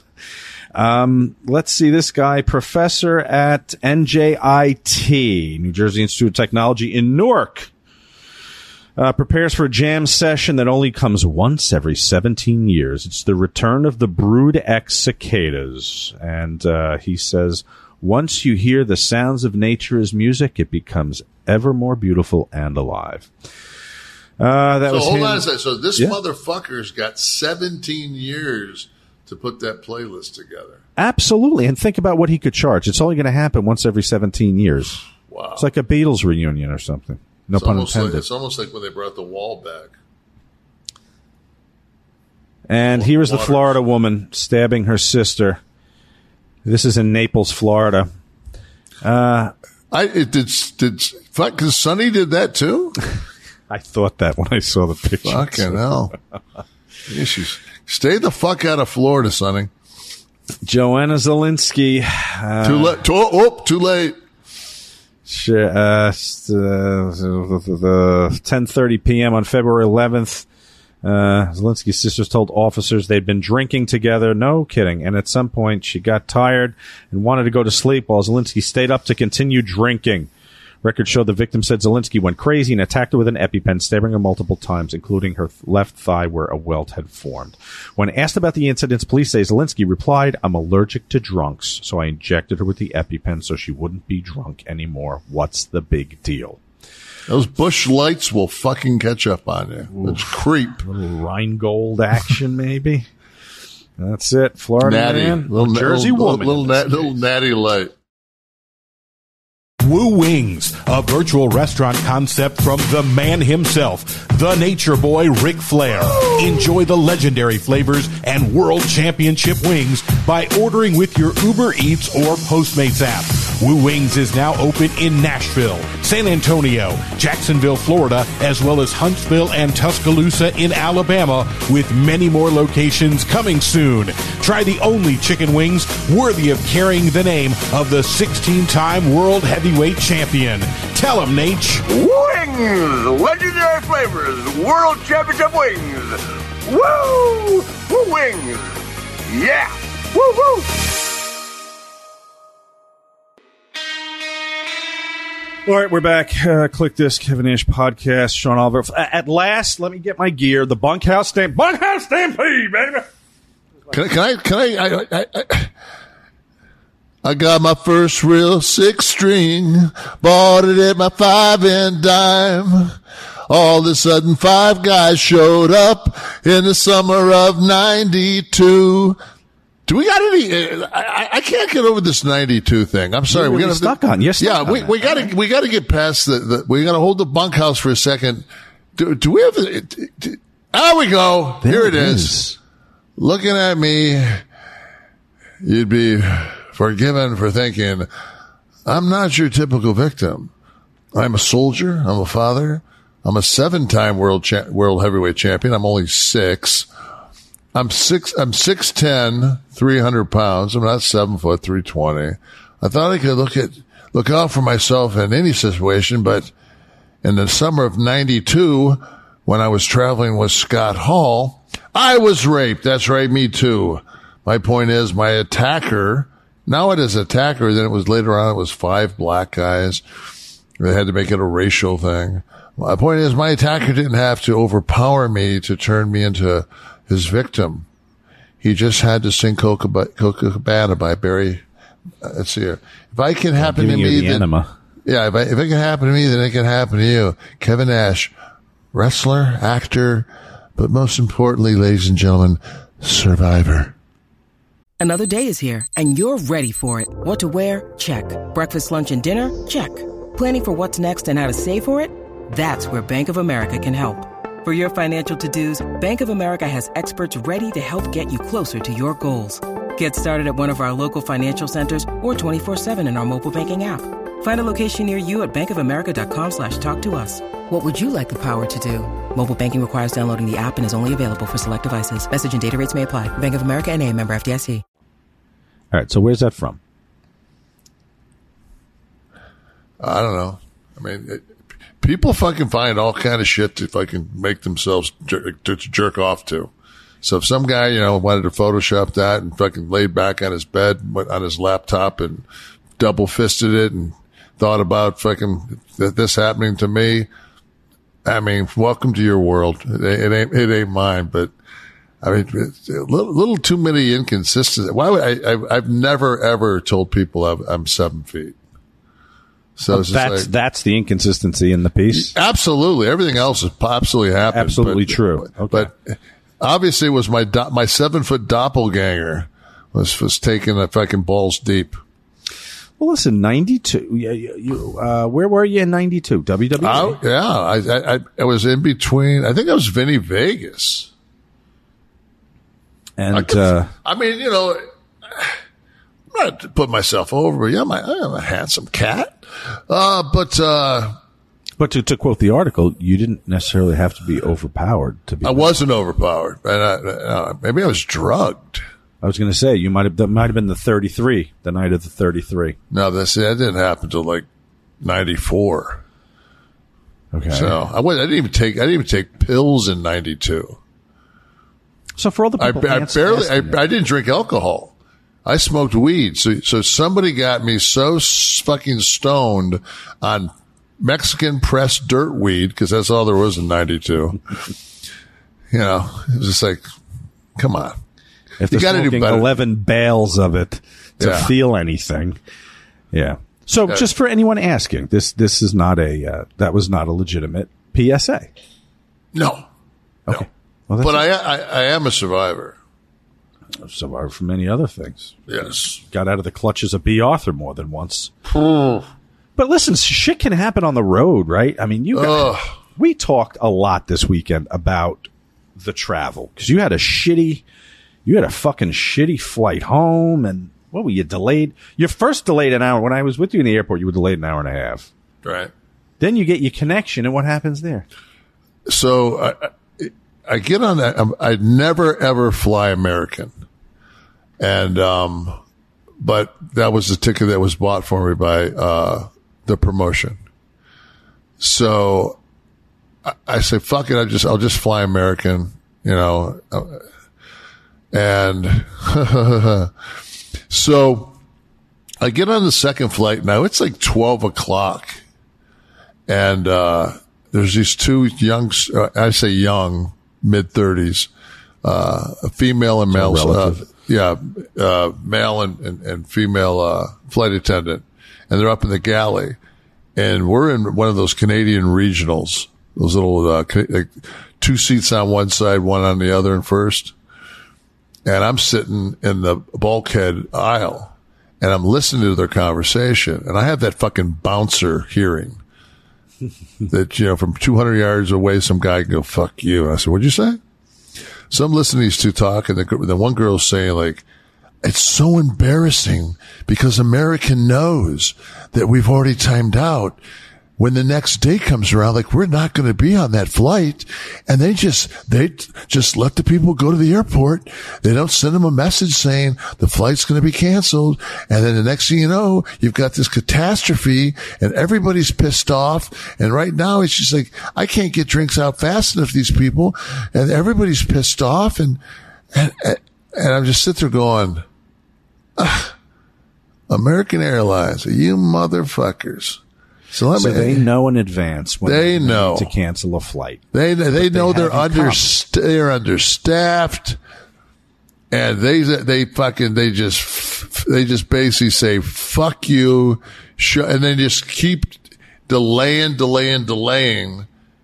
I, I don't know. They're they they're getting like some kind of fucking uh, cut of the fucking uh, seven dollars uh, that you pay for a sixteen uh, ounce bottle of water at the airport, or what the fucking deal is there. But you know, and then and then I, I, you, you go in to use the restroom by their baggage claim. Not only does it not have um, soap, it's got cold water, and then when you go to dry your hands, it's not that there's the the Dyson's not working or there's the paper towels. There's not fucking anywhere that was created to dry your hands except the front of your your fucking jeans or your shorts. I mean, it was the worst experience. I'm thinking to myself like, wow. Which airport? Charlotte. Char- yeah, Sh- Charlotte Airport is a fucking shithole. If I had to fly in and out of that thing, no wonder Rick drank. But you're let's I want to talk about the the travel that you guys did back in the Mm. day. The uh, the Kliq on the road here. Well, give me give me like your busiest think to your busiest year. Okay, think back to your busiest year travel wise. Right. And Three, three, 323 days. okay, so what the hell does that week look like? It's What, what does that 20, what does that 26 day, what does that 26 day run look like? yeah. I mean, could you be going uh We, we've, I've picked up a, I've picked up a town car in Newark and, act- and have actually gassed it up and see, because I am OCD and, and all the, all the guys that travel with me will say, you know how it, it gets when you're in the Northeast in the wintertime.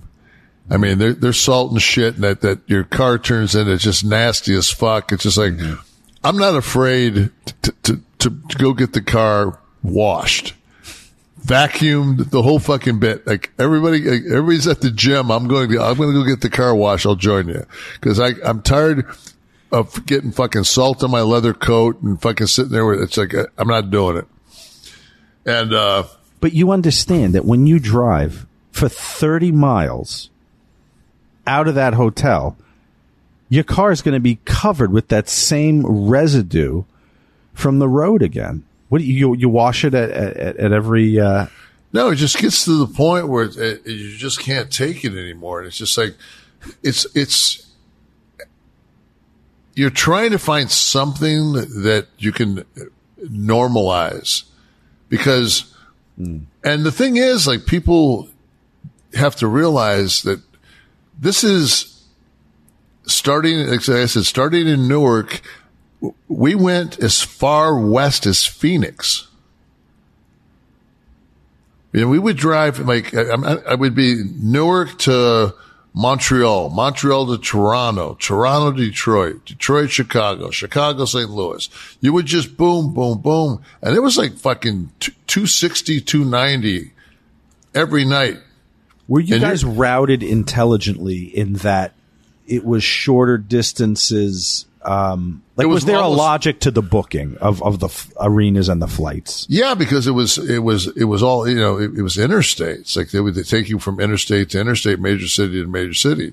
But they like, like you would go like um like Detroit, Cleveland, and then go Erie, and then I don't I can't remember how the cities go, but it's like Rochester, Utica. Like they like you go Albany, like you go across. You Right. know the, the Right. top the top of New York. Um, Are you which was- driving for some of those? Or are these all flights? Oh fuck! No, there's you. It's you fly in to Newark, and you fly out of Newark. So you fucking drive the whole fucking loop. You go from Phoenix to Albuquerque to fucking uh, El Paso to uh, Dallas to Houston to Lake Charles to Biloxi to Pensacola. So, so you're flown into an airport. Let's take, let's take Phoenix, right? They fly into Phoenix. From Phoenix, you're driving this route that you're telling me right now? But we're doing it from Newark because we always came in right, so Newark because right, we. so you go to everything- Newark first, then- Everything, everything started in Newark because that's where the TVs were done, somewhere in the Northeast. I thought it was because that's where Lookers was, but whatever. Yeah, so, same. so you, you start in Newark, then maybe it's So, You, so you do you're doing three you're doing three TVs. So you're doing you're doing Raw three hours because Raw was a, a th- so you're doing you're doing 21 days of, of TV. Mhm. You know to cover that, and then you go out, and then you you work up into, and you get four days off. Then you come back and you do the next three sets of TVs. And it would be three Raws, three Superstars, and three Wrestling Challenge or whatever the fuck they had, like whatever they were Mhm. syndicated. Yeah. Yeah. But then you had house shows all throughout. Then, then you had fucking 22, 23, uh, house shows. Right. So now, schedule wise, how are you getting the gym and uh, food? Now, this is before you can get on your cell phone and book your next hotel, also. Oh yeah, you're you're you're driving, hoping, you know, that you can that you can uh, find a, and of course, that we're not pay, getting paid dick, so you're better off staying, you know, out. You're not going to go into, you know, uh, a, a major city and look for a, a Hilton or. I mean, you need a. You know, the, the the perfect uh, storm is the bottom floor of a Red Roof Inn where you can fucking dump your shit, like put back up to your door and dump your shit into two adjoining rooms. And you got five guys, one guy on a, on a pullout and the other four guys on, uh, double beds, you know, motel sixes. Like you're just, cause you're, I mean, you get in at three, four o'clock. They're, they're trying, and I actually texted this the other day. Some guy asked me about it. I said, you fucking basically stay in your room and try to sleep until they fucking threaten police. And then, and then, then the first thing you have to do is you have to get up. You have to, everybody has to shower.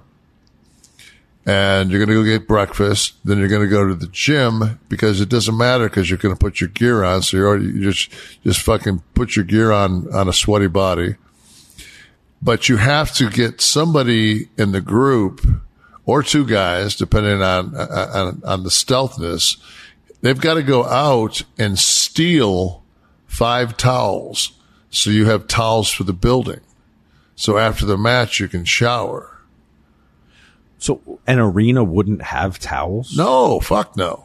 No. I've seen I've seen guys forget towels and and buddy system. You just you I've seen Davey. I remember one time Davey White, strong motherfucker, just grabbed like a Marriott towel and just tear it in half, like the long way, and give like half to you know like Neidhart or somebody else. You know that. Oh fuck! I forgot my towel because there's no way you're going to get in a car for five, four, four or five hours. And the one thing we would always do, the Kliq was we, I mean, our beer was on ice. We learned that from the horsemen. You don't fuck around. Like you want? That you when you leave the arena, you the last thing you want to do is be in Bridgeport, downtown Bridgeport, looking for fucking looking for twelve packs at fucking eleven twenty five at you know at night. So you get it before. Yeah, you want to get the fuck. You want to you want to get on the road, and then, God forbid, if you haven't had something to eat, and a lot of times it would be like you get two Wendy's chicken sandwiches, two fucking baked potatoes, and you'd eat the fucking chicken breast and a baked potato at five o'clock, go work and eat the next one. And then every we had that ICOPRO that Vince put out. We'd be eating them fucking ICOPRO, free ICOPRO bars, ICOPRO fucking protein shakes, which tasted like everything, everything back then. Those, you know, everything tasted like shit in those days. And, uh, that was, you know, and because when you get on the road, so you got the one thing you got to do is you got to start taking your gimmicks. And the last thing you want to do is, yeah, the last thing you want to do is, God forbid if you were to put a meal in your stomach, because that's not going to let your shit kick. It So would, I was, it would absorb too much. You mean? yeah, because you know, and then I was always the wheelman. I, I always drove. Well, Waltman told me, or you told one of you was telling me that pizza would kick Somas. Somas. We, we, yeah, we always that was, but sometimes it, we were getting Mexican somas, so it was just like I think it was just the batch. Like one day you take three and you were out of your mind. The next day you take 133 and you were, you know, like I don't know. But a slice of pepperoni pizza. But my my my personal rule was I would sip on a couple of beers, but most of the times I would get Gatorade after the matches because I had to drive, and I would I did the 50 mile out rule. So once we were 50 miles out from the from the city, then I'd, I'd I'd take my gimmicks and and have a couple of beers because lo and behold, at this point, I knew that I'd have to probably put Sean and fucking uh, Scott on a, uh luggage cart and Wheel uh, them. and wheel them in, in, into the into the fucking room. So So you leave the arena. So let's let's take this slowly. You leave the arena eleven o'clock, maybe, right? later, Eleven thirty. Well, because you got a shower and everything. Yeah. So you, you guys were on last, so you midnight. and, You and then and then if Kid was the third match. If, if, if, if Sean Waltman was the third match, we're showered and then he wa- he'll walk into the locker room in full fucking wrestling gear. at midnight at eleven yeah, o'clock. Yeah, like what the Starting- fuck? starting to what get the ready. Yeah, like oh, oh, I'm sorry, guys. What were you? What were you doing? Like unbelievable. I remember one time man, we were screaming, "Kid, kid, motherfucking kid!" He comes around the corner. He fucking went over the fence in one of the concession things and had like a couple cases of beer that he fucking heisted. And it was just like he came around the corner with us. We're just like, okay, you're good. Acceptable. Yeah. Yeah, you could be late. So you get out at midnight. You get in the car. You're driving. Could be what? Could be three hour drive. No, fuck you. You, you, you I mean, you, you're probably. I would say the average would be four, be four hour drive, about a four hour drive. So you'll pull into town five, six o'clock in the morning. Your next city. with mean, no i- idea where you're staying. Right. Unless you knew a place from years prior, but you've got no reservation. No. You pull in, you find a hotel, you get in. Now, when did is that what they start the when do they start the clock on your on your room? Is it is that considered the night before or the next day? Oh yeah, they want you out at eleven. Oh, yeah. But most times, you know, I mean, it, it was they. You know, we all had the long hair. We look like you know, we look like wrestlers. Yeah. And we we we we do the whole song and dance, and you know, the Scott or or uh, Michaels would pull out their Halliburton full of fucking eight by tens, and you know, who do I make this out to? If we can stay till one. So so you go to sleep right away. Yeah, sun's if you coming can, up, if you if you can. And uh, and you get up midday. You're you're finding a gym right away. You're you're having the uh, continental breakfast, I guess. No, right? no, you're you're going to Coco's or Perkins, D- Denny's. You know, you go you go someplace. You're getting twelve egg whites, chicken breast, because you're eating clean the whole time. Because I mean, nobody's you know, you, you got to look good. Then you got to went from there. You go get your tan on, digest your food. So you go to a tanning bed, digest your food. Then you go to the gym take turns dropping a deuce, then go get your workout in. Then from there, you you, you got to pick up food. What time am what time am I at here? By the when this, This, is, is like happening? like you got to be at the building usually at six. right. You know, so like you you you basically your your day starts around twelve thirty, and you've got to wrap it up and be at the building at six. So you're getting what five hours of sleep in the morning? Maybe. Yeah, yeah. I mean, but I mean, if you, I, I- drove, so I mean, like those guys, if I could pass out all the Oh, time. that's true. Yeah. Yeah, they would they would pass out. But once once Hunter joined us, see, Paul Paul didn't drink, so I would I would stay up. I, like Paul would drive at night, you know, and I would, uh, or sometimes he would drive at day. We, we would take turns driving, either day shift or night shift, depending on what we were going to do. But once he came along, it, we, it gave us more. Uh, give us more options to as far as if, if, you know hey if we were in a cool a, a good a good town like say Nashville you know we we would always stay in Nashville uh, just a town that had bars or had like any place that had like a row of bars even Shreveport that was kind of a cool town because it had some casino boats and some you know like a little bar district and you know so Was it always you, Sean, HBK, and Scott, or would you have to split up because of booking? Like maybe Yeah, sometimes like uh like Jeff Jarrett was always um one of the guys that would, would um always if there was a spot Jeff was Jeff was always um in um like uh Rad uh Spicolli he would he would always if there was a spot in, in the car he, him and uh Scott were good buds so Rad would Rad would uh and Aldo, uh, Montoya. Aldo- yeah, Aldo Montoya would uh, would uh, would come and join us. And so then you would just meet up, leaving from the next city. If your following date had HBK on your card, you'd go. He'd meet Yeah. you at the following arena, and then you guys would ride again together. So you get to the arena. You've got your Wendy's grilled chicken gimmicks in the bag. Where's the time for the rats? Now, of course, you were married, but the other guys, where's the time for the broads here? None. We're thinking about this rock and roll lifestyle we No, have it's in our fucking heads when we it's think brutal. It's brutal.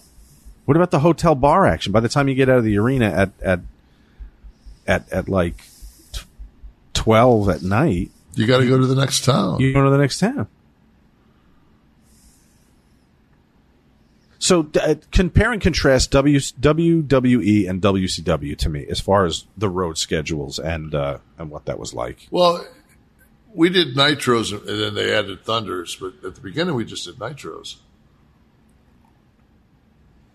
So they would fly us in, like I would fly in Sunday night, and um, to the to, there was always a Marriott, whatever city we were doing TV, And then I would get up, have breakfast, and then go to the building. And then they'd have catering, you'd have lunch, and you'd work, and then you would go back to the Marriott.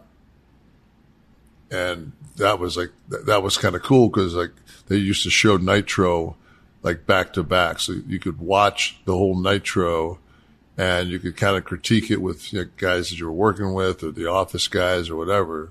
So when you got done with Nitro, then you could go back to the, the Marriott bar and watch Nitro. And it would be up on the TV Yeah. at the bar. And you could, and then it was fucking great because you could put each other over, or you could bury some guys. I was going to say. And uh, yeah, and we just you know we drink our beers, and uh, so that was like a, a, a such a different. Uh, and it was one of those things where you know we, we were kind of a it kind of felt more like uh, North Dallas forty kind of a we were a team, you know, all hanging out drinking beers and right shooting shotguns on the hood of a Cadillac at cows.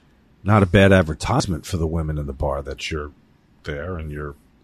you're Oh, it's and, and once once fucking uh, once we became pop culture and that NWO shit took off, all of a sudden it was just like, you know, we go to Miami and they'd stay at the Loews and there'd be fucking, you know, like super hot broads in the bar.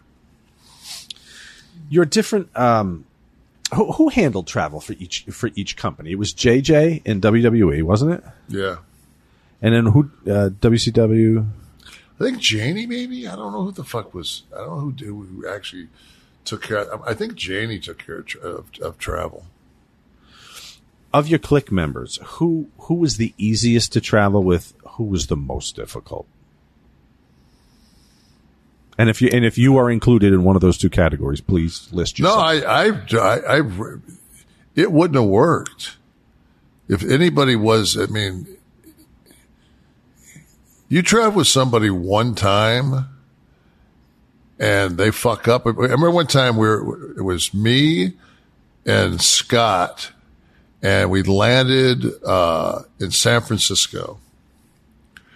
So I had got at the time they they, they had this car. It was a Chrysler LHS. It was kind of a bigger Chrysler, and it was it was kind of I mean like a fucking it was fast and it was comfortable for like me and Scott. It was perfect.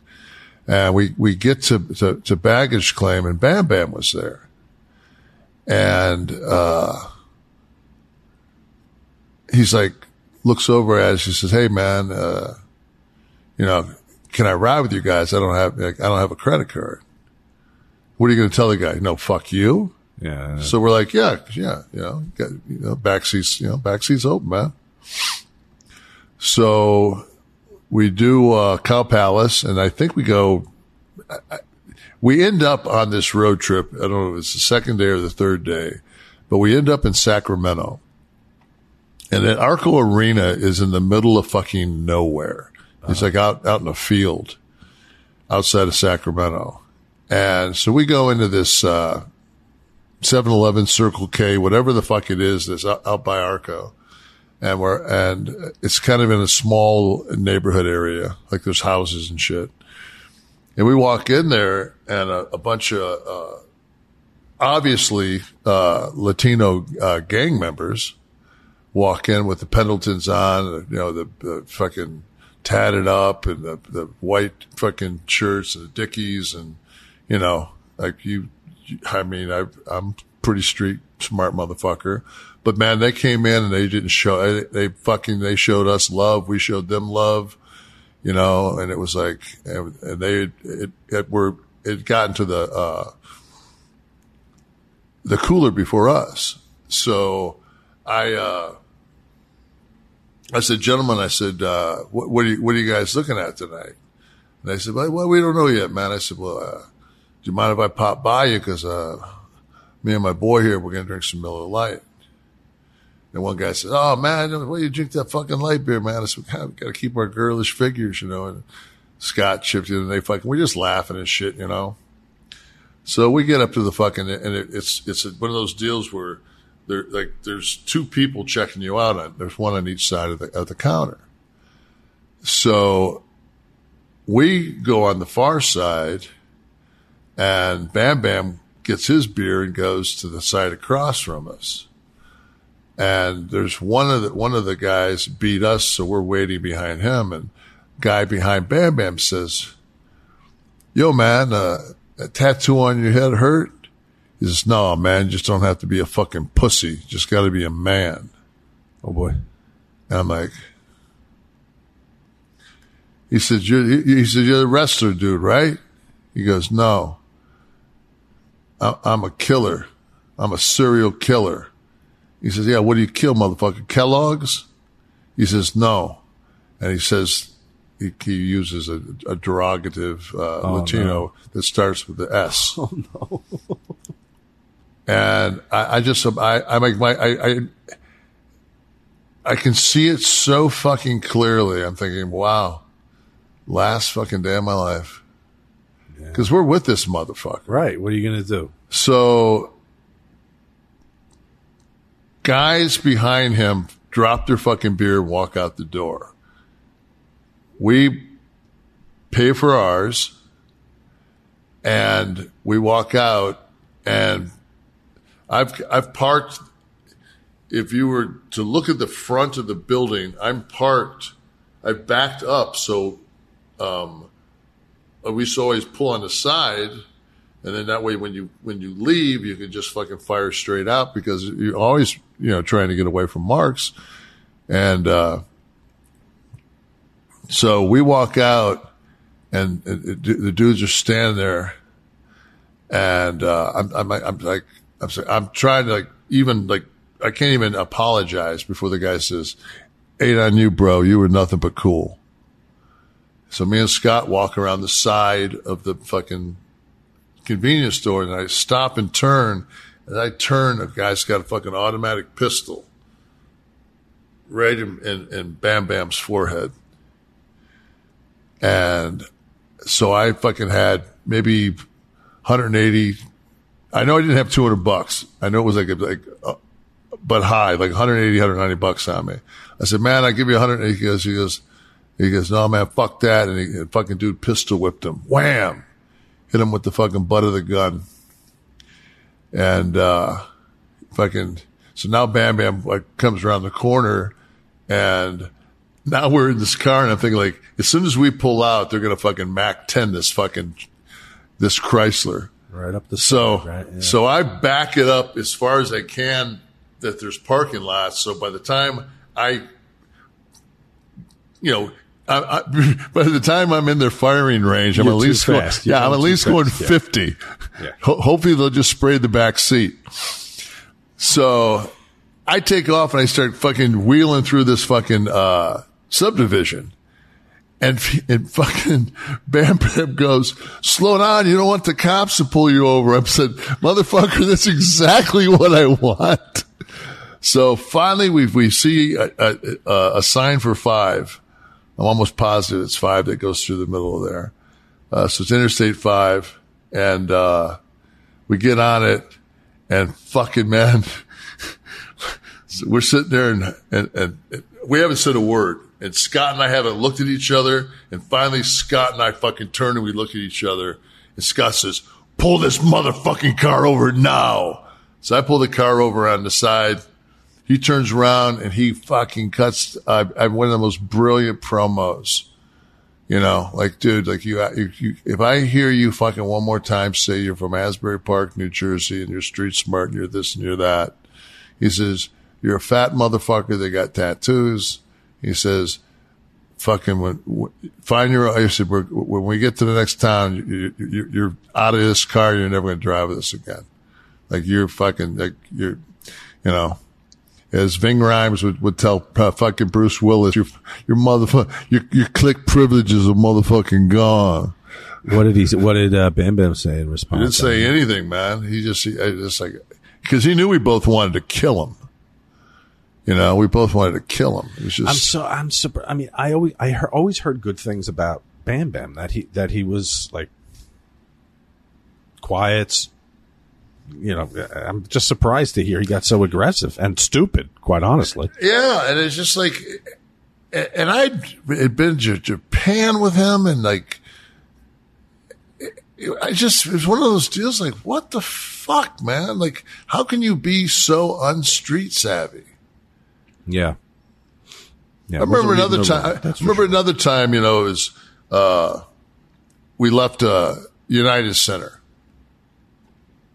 and we asked this this fucking guys we're leaving. Hey, where can we get some beer at? And it's me and Luger, and uh, Luger's got like a white polo on, fucking uh, acid wash jeans, and fucking like uh, Python cowboy boots. You know, tan as fuck. I mean, jacked. Looks like a, a fucking Greek god. I got my long fucking blonde hair. I got a tank top on, fucking shorts and flip flops. So we take a couple of turns. We're fucking in, on the south side of fucking Chicago. We're dead in the hood. And it's like fucking training day. And so Luger says, he goes, what do you think, man? I said, dude, we're fucking NWO fucking Wolfpack. Like, we're going to get a hall pass. We're just going to get some beer. We walked in. Everybody was so fucking cool. And that's the whole thing with like, if you grew up in Detroit, man, ain't nobody fucking, there ain't no fucking shit that just goes down to go down. It's like, if you're disrespectful, man, that's what like, when, when, when you ain't got nothing but fucking respect in your life, if that's fucking, if you ain't got no fucking job, I mean, the only thing you got's fucking a, another man's respect and you fucking don't give him that respect, that's when you have a fucking problem in life. Hmm. Don't respect the fucking man. You will fucking, you'll pay the price. Show fucking respect, show some kindness. You know, you're, you're, you're going to be fucking fine. You know, You carry yourself like you belong. yeah, don't be a bitch. Be a fucking, you know what? The- real fucking always fucking appreciates and fucking recognizes real. Always. Man always recognizes man. You know? Nobody wants to fucking, you know, getting a gun for the, no, nobody wants to fucking be anybody's huckleberry. Mm. Nobody wants to fucking, I'll be your huckleberry, motherfucker. Like, no. Everybody just wants to be chill. That's why all those gunfighters shot everybody in the back. Right. Ain't nobody gonna fucking go go go up man on man. Not for no reason. Did any of the any of the Kliq guys? Maybe maybe they weren't that ridiculous, but but any of them have idiosyncrasies that were like, oh god, this this again, like. I don't know, a, a ritual, a, a, a- need to eat something so specific that you have to drive around for a long time to find something. Never, never. Kid was always crazy because it'd be like fucking, you know, we go to Denny's and everybody be uh, eating egg whites and, you know, kid'd be like, uh, do you have beef stroganoff? You know, you're like, what? It's fucking breakfast. I'll have the, here's Sean Walt, uh, typical Sean Waltman fucking, uh, an order. I'll have the beef stroganoff, uh, three eggs over easy, uh, a root beer float and coffee. Like, what? It's a little schizophrenic right there. Yeah, just like that. uh, Hey, man, whatever floats your boat. It's life on the road. No doubt. If you could change one thing about your home, what would it be? A new kitchen, a new master bath, maybe put in a pool? What if you could do it with no money out of pocket and cheaper monthly payments? SaveWithConrad.com can help, and you can even skip your next two house payments. NMLS number 65084, equal housing lender, SaveWithConrad.com. All right, back with Kliq This. It's uh, it's time for your questions. Remember, it's hashtag Ask Nash if you would like to get your question answered. Hashtag Ask Nash on Twitter, like Dylan McElroy did, or McElroy. Uh, what five directors would Kevin currently want to work with as an actor? Let's cut it to three and um, tell us. Tarantino, uh, Scorsese, and Eastwood. Very good. Steve McLeod. If you could hang out with Scott Hall one more time, what would you say? What would you guys do? That's a heavy one. Yeah. Dude, I saw a thing on on on uh, on YouTube the other day, and it's some fucking guy that's got a, a, a podcast or a show or something. This motherfucker went to Scott's grave. Oh, did he? Oh, what did he do? Showed where it was at. Like, I don't know who this fucking guy is. And please find out who this motherfucker is. I mean, it's just like, dude. He's like, I know this is the place. And he shows a picture of us standing at the grave. And it's like, very, very fucking uncool. So, uh, let me think. If, if, if Scott came back, I think probably he and I would kill that motherfucker. That's probably what we'd do. Uh, Matt Godfrey, favorite opponent from the Kliq. Uh, and me and my wife named our husky after you, so you're a dog. Um, you know what? Everyone was so different. Uh, for for a long time, when I when I when I first started working uh, in in the ring as the Diesel bodyguard, uh, Diesel would work with uh, with Sean Waltman earlier in the show, and fucking we would tear it down. He was so fucking good, and we just had great chemistry. And he had he had like you know with all those karate kicks and reverse spins, and you know, and he was just so fast. And we told that David and Goliath story, and a lot of times, man, that motherfucker was hard to follow. Like we give a, a put a good match out there and then fucking, you know, like that, that, because everybody watched everybody work back then. Nobody Yeah. fucking, like everybody stood at the curtain. You watched everybody work because everybody was policing, making sure fucking, you better not use any of my shit, motherfucker. But, uh, and then like, you know, I had, uh, some incredible matches with, with, uh, I, uh, I thought I had a great match at Hell in a Cell with Triple H. Um, I had great matches with Shawn Michaels, but I had probably my most matches with, with Scott, Yeah. you know? But different, different enough that they were each enjoyable in their own way. Yeah, but it, but the same psychology and the same principles that we all uh because that's what, what it was like our doctrine in the car. Like it was a Kliq doctrine. Like this is yeah, but that's not the way we do it. We do it this way. Like they were, I remember they they sat and they said, you know, and, and this is nothing against Warlord. I think he's a wonderful guy, and you know he was in his time when he was fucking super over. That's what fucking he was. That's what a big man did was he fucking didn't sell shit, and he works super strong. And uh, we've had some great road trips, like when we were both done, like in South Africa, just fucking stealing money from promoters, and uh, you know just laughing at each other and having a good time. But um, they just said, like, you know, I remember, I remember Sean and, and Scott said to me, they said, you know, Kev, you can fucking, you know, you're the biggest guy in the territory because they're fucking testing for roids. So you're the biggest guy in the territory. And you can fucking, you know, you can super fucking like be super strong guy and fucking the people to shit on your fucking match, or you can fucking work strong but bump. And see, what a lot of people don't understand is you can knock me off my feet, but if I get right back on my feet, I'm registering, I'm not selling. If I fucking knock Sean down, he stays down until I come over and pick him up. So, I mean, there's a difference between registering, selling, and so many times, like I learned, um, from watching different guys that work super strong. Hansen was a guy that work, would, would work super strong. Brody, where the, you would get beat up, but the, you know, the, you, you would get knocked back. Instead of taking a flat back, your, the ropes would keep you up.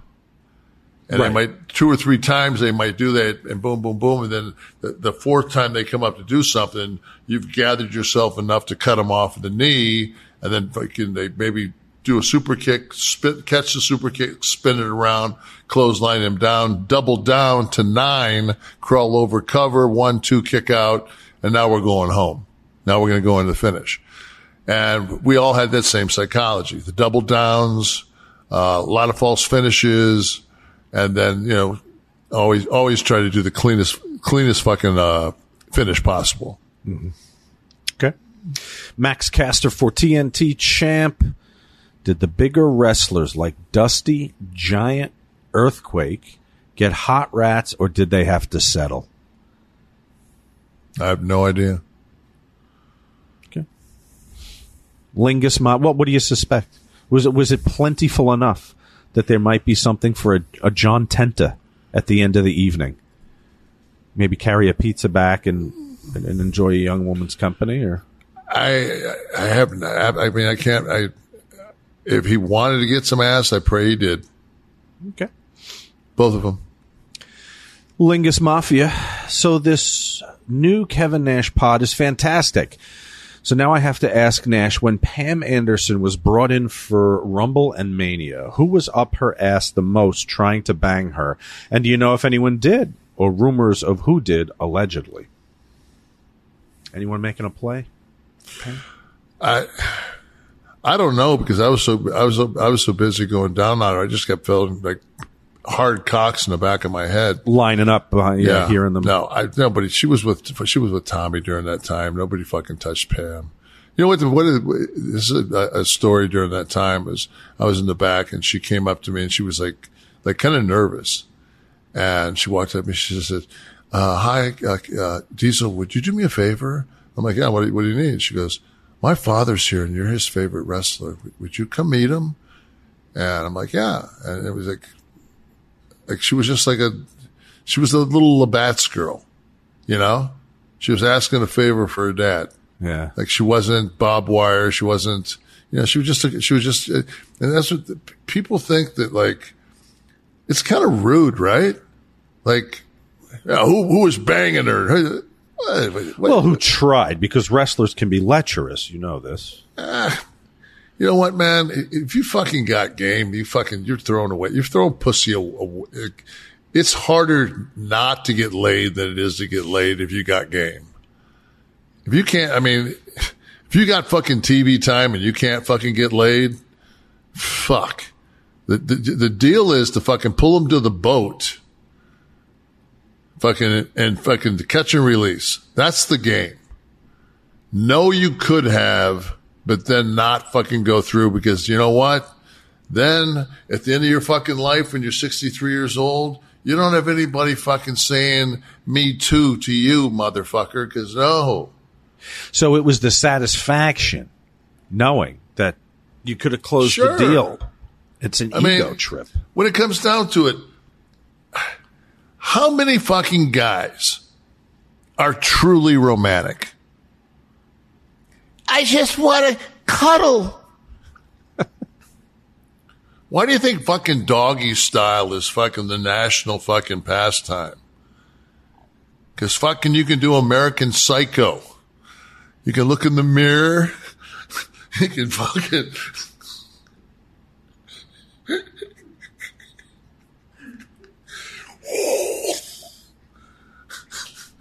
Christian Bale.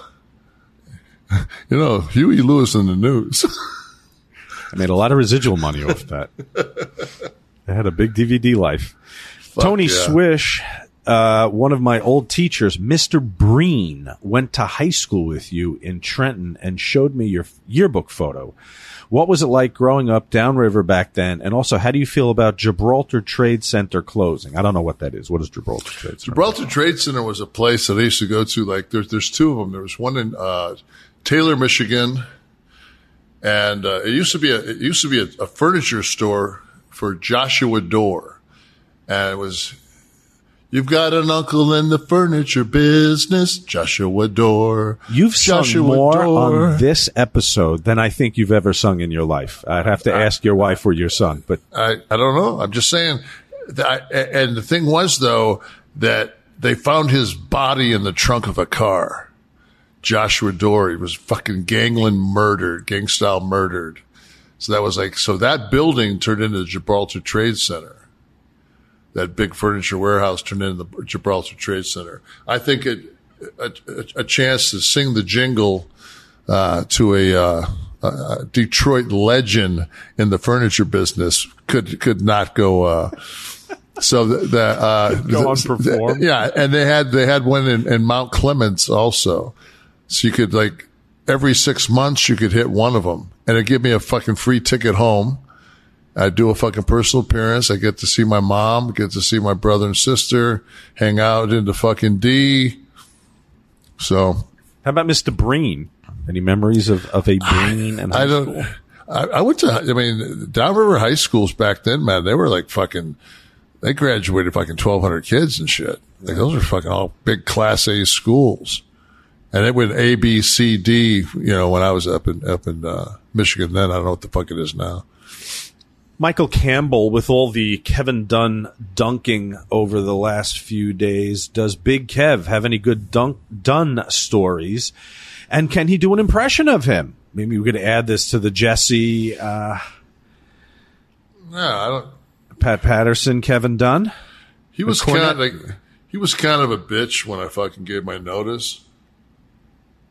Why specifically him? What did he have to say about it?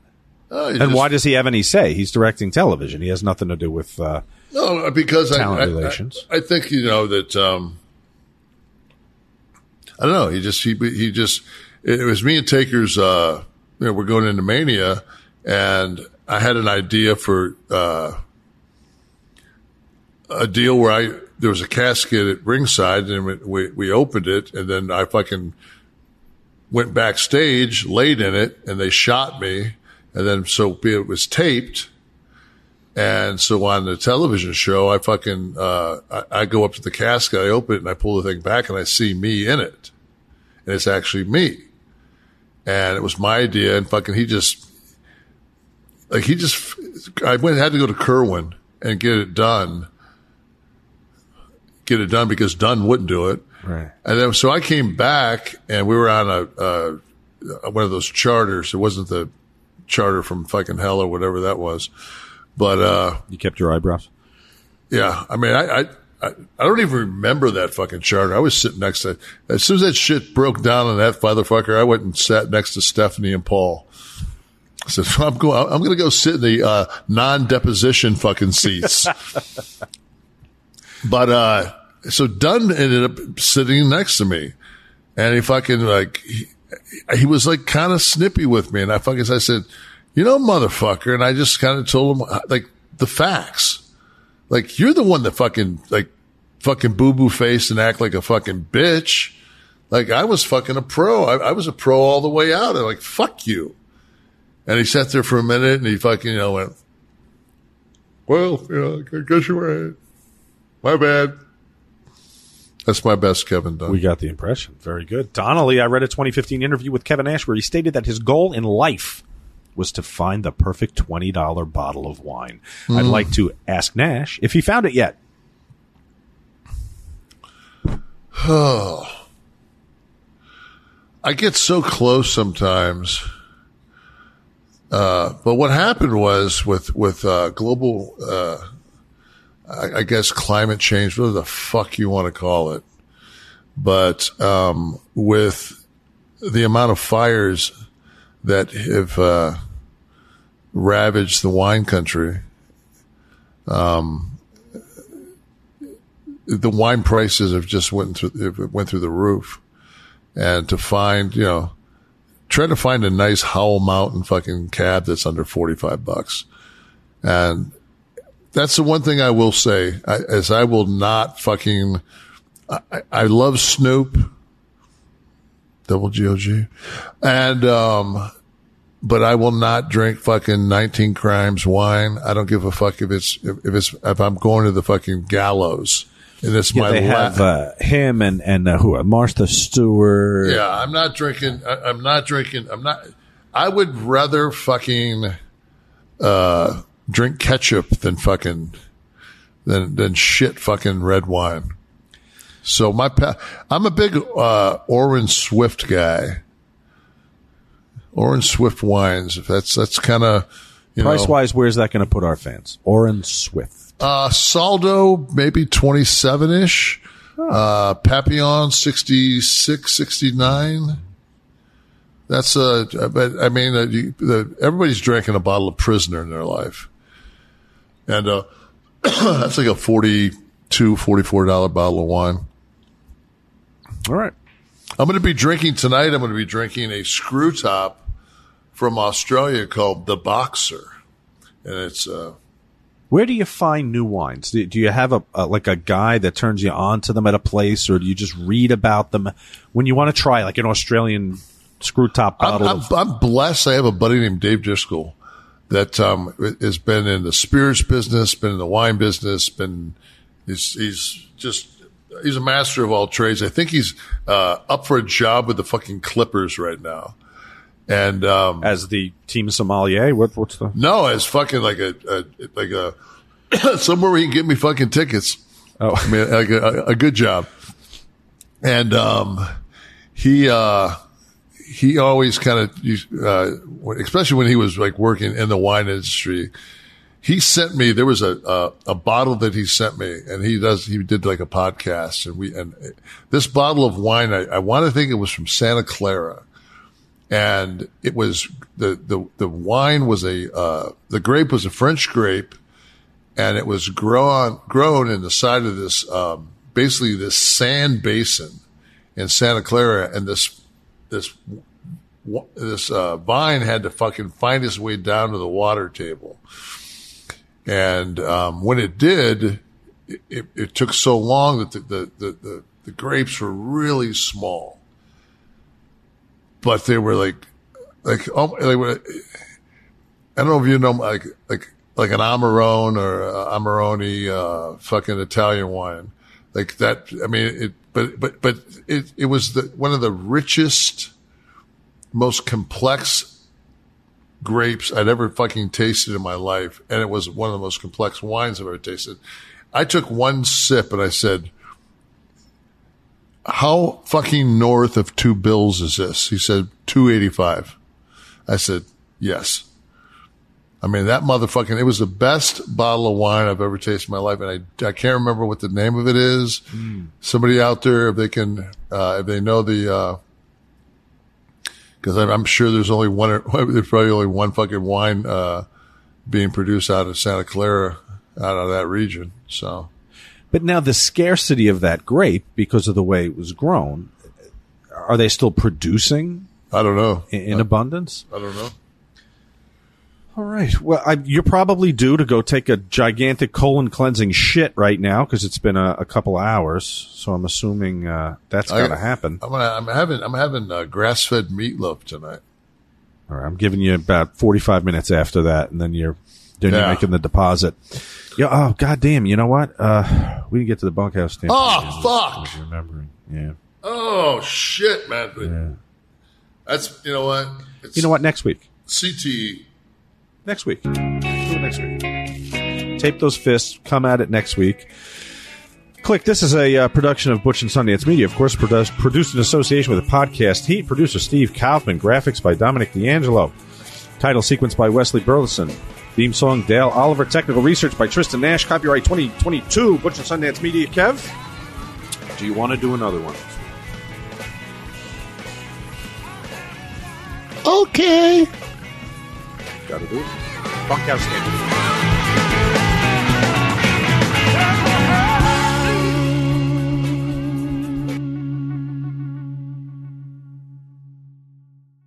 Are you feeling stuck making minimum payments on your credit card debt? SaveWithConrad.com can help, and you don't need perfect credit or money out of your pocket to do this. NMLS number 65084, equal housing lender. Oh, and did I mention no house payments for two months? Get rid of your credit card debt and lower your monthly payments right now at SaveWithConrad.com.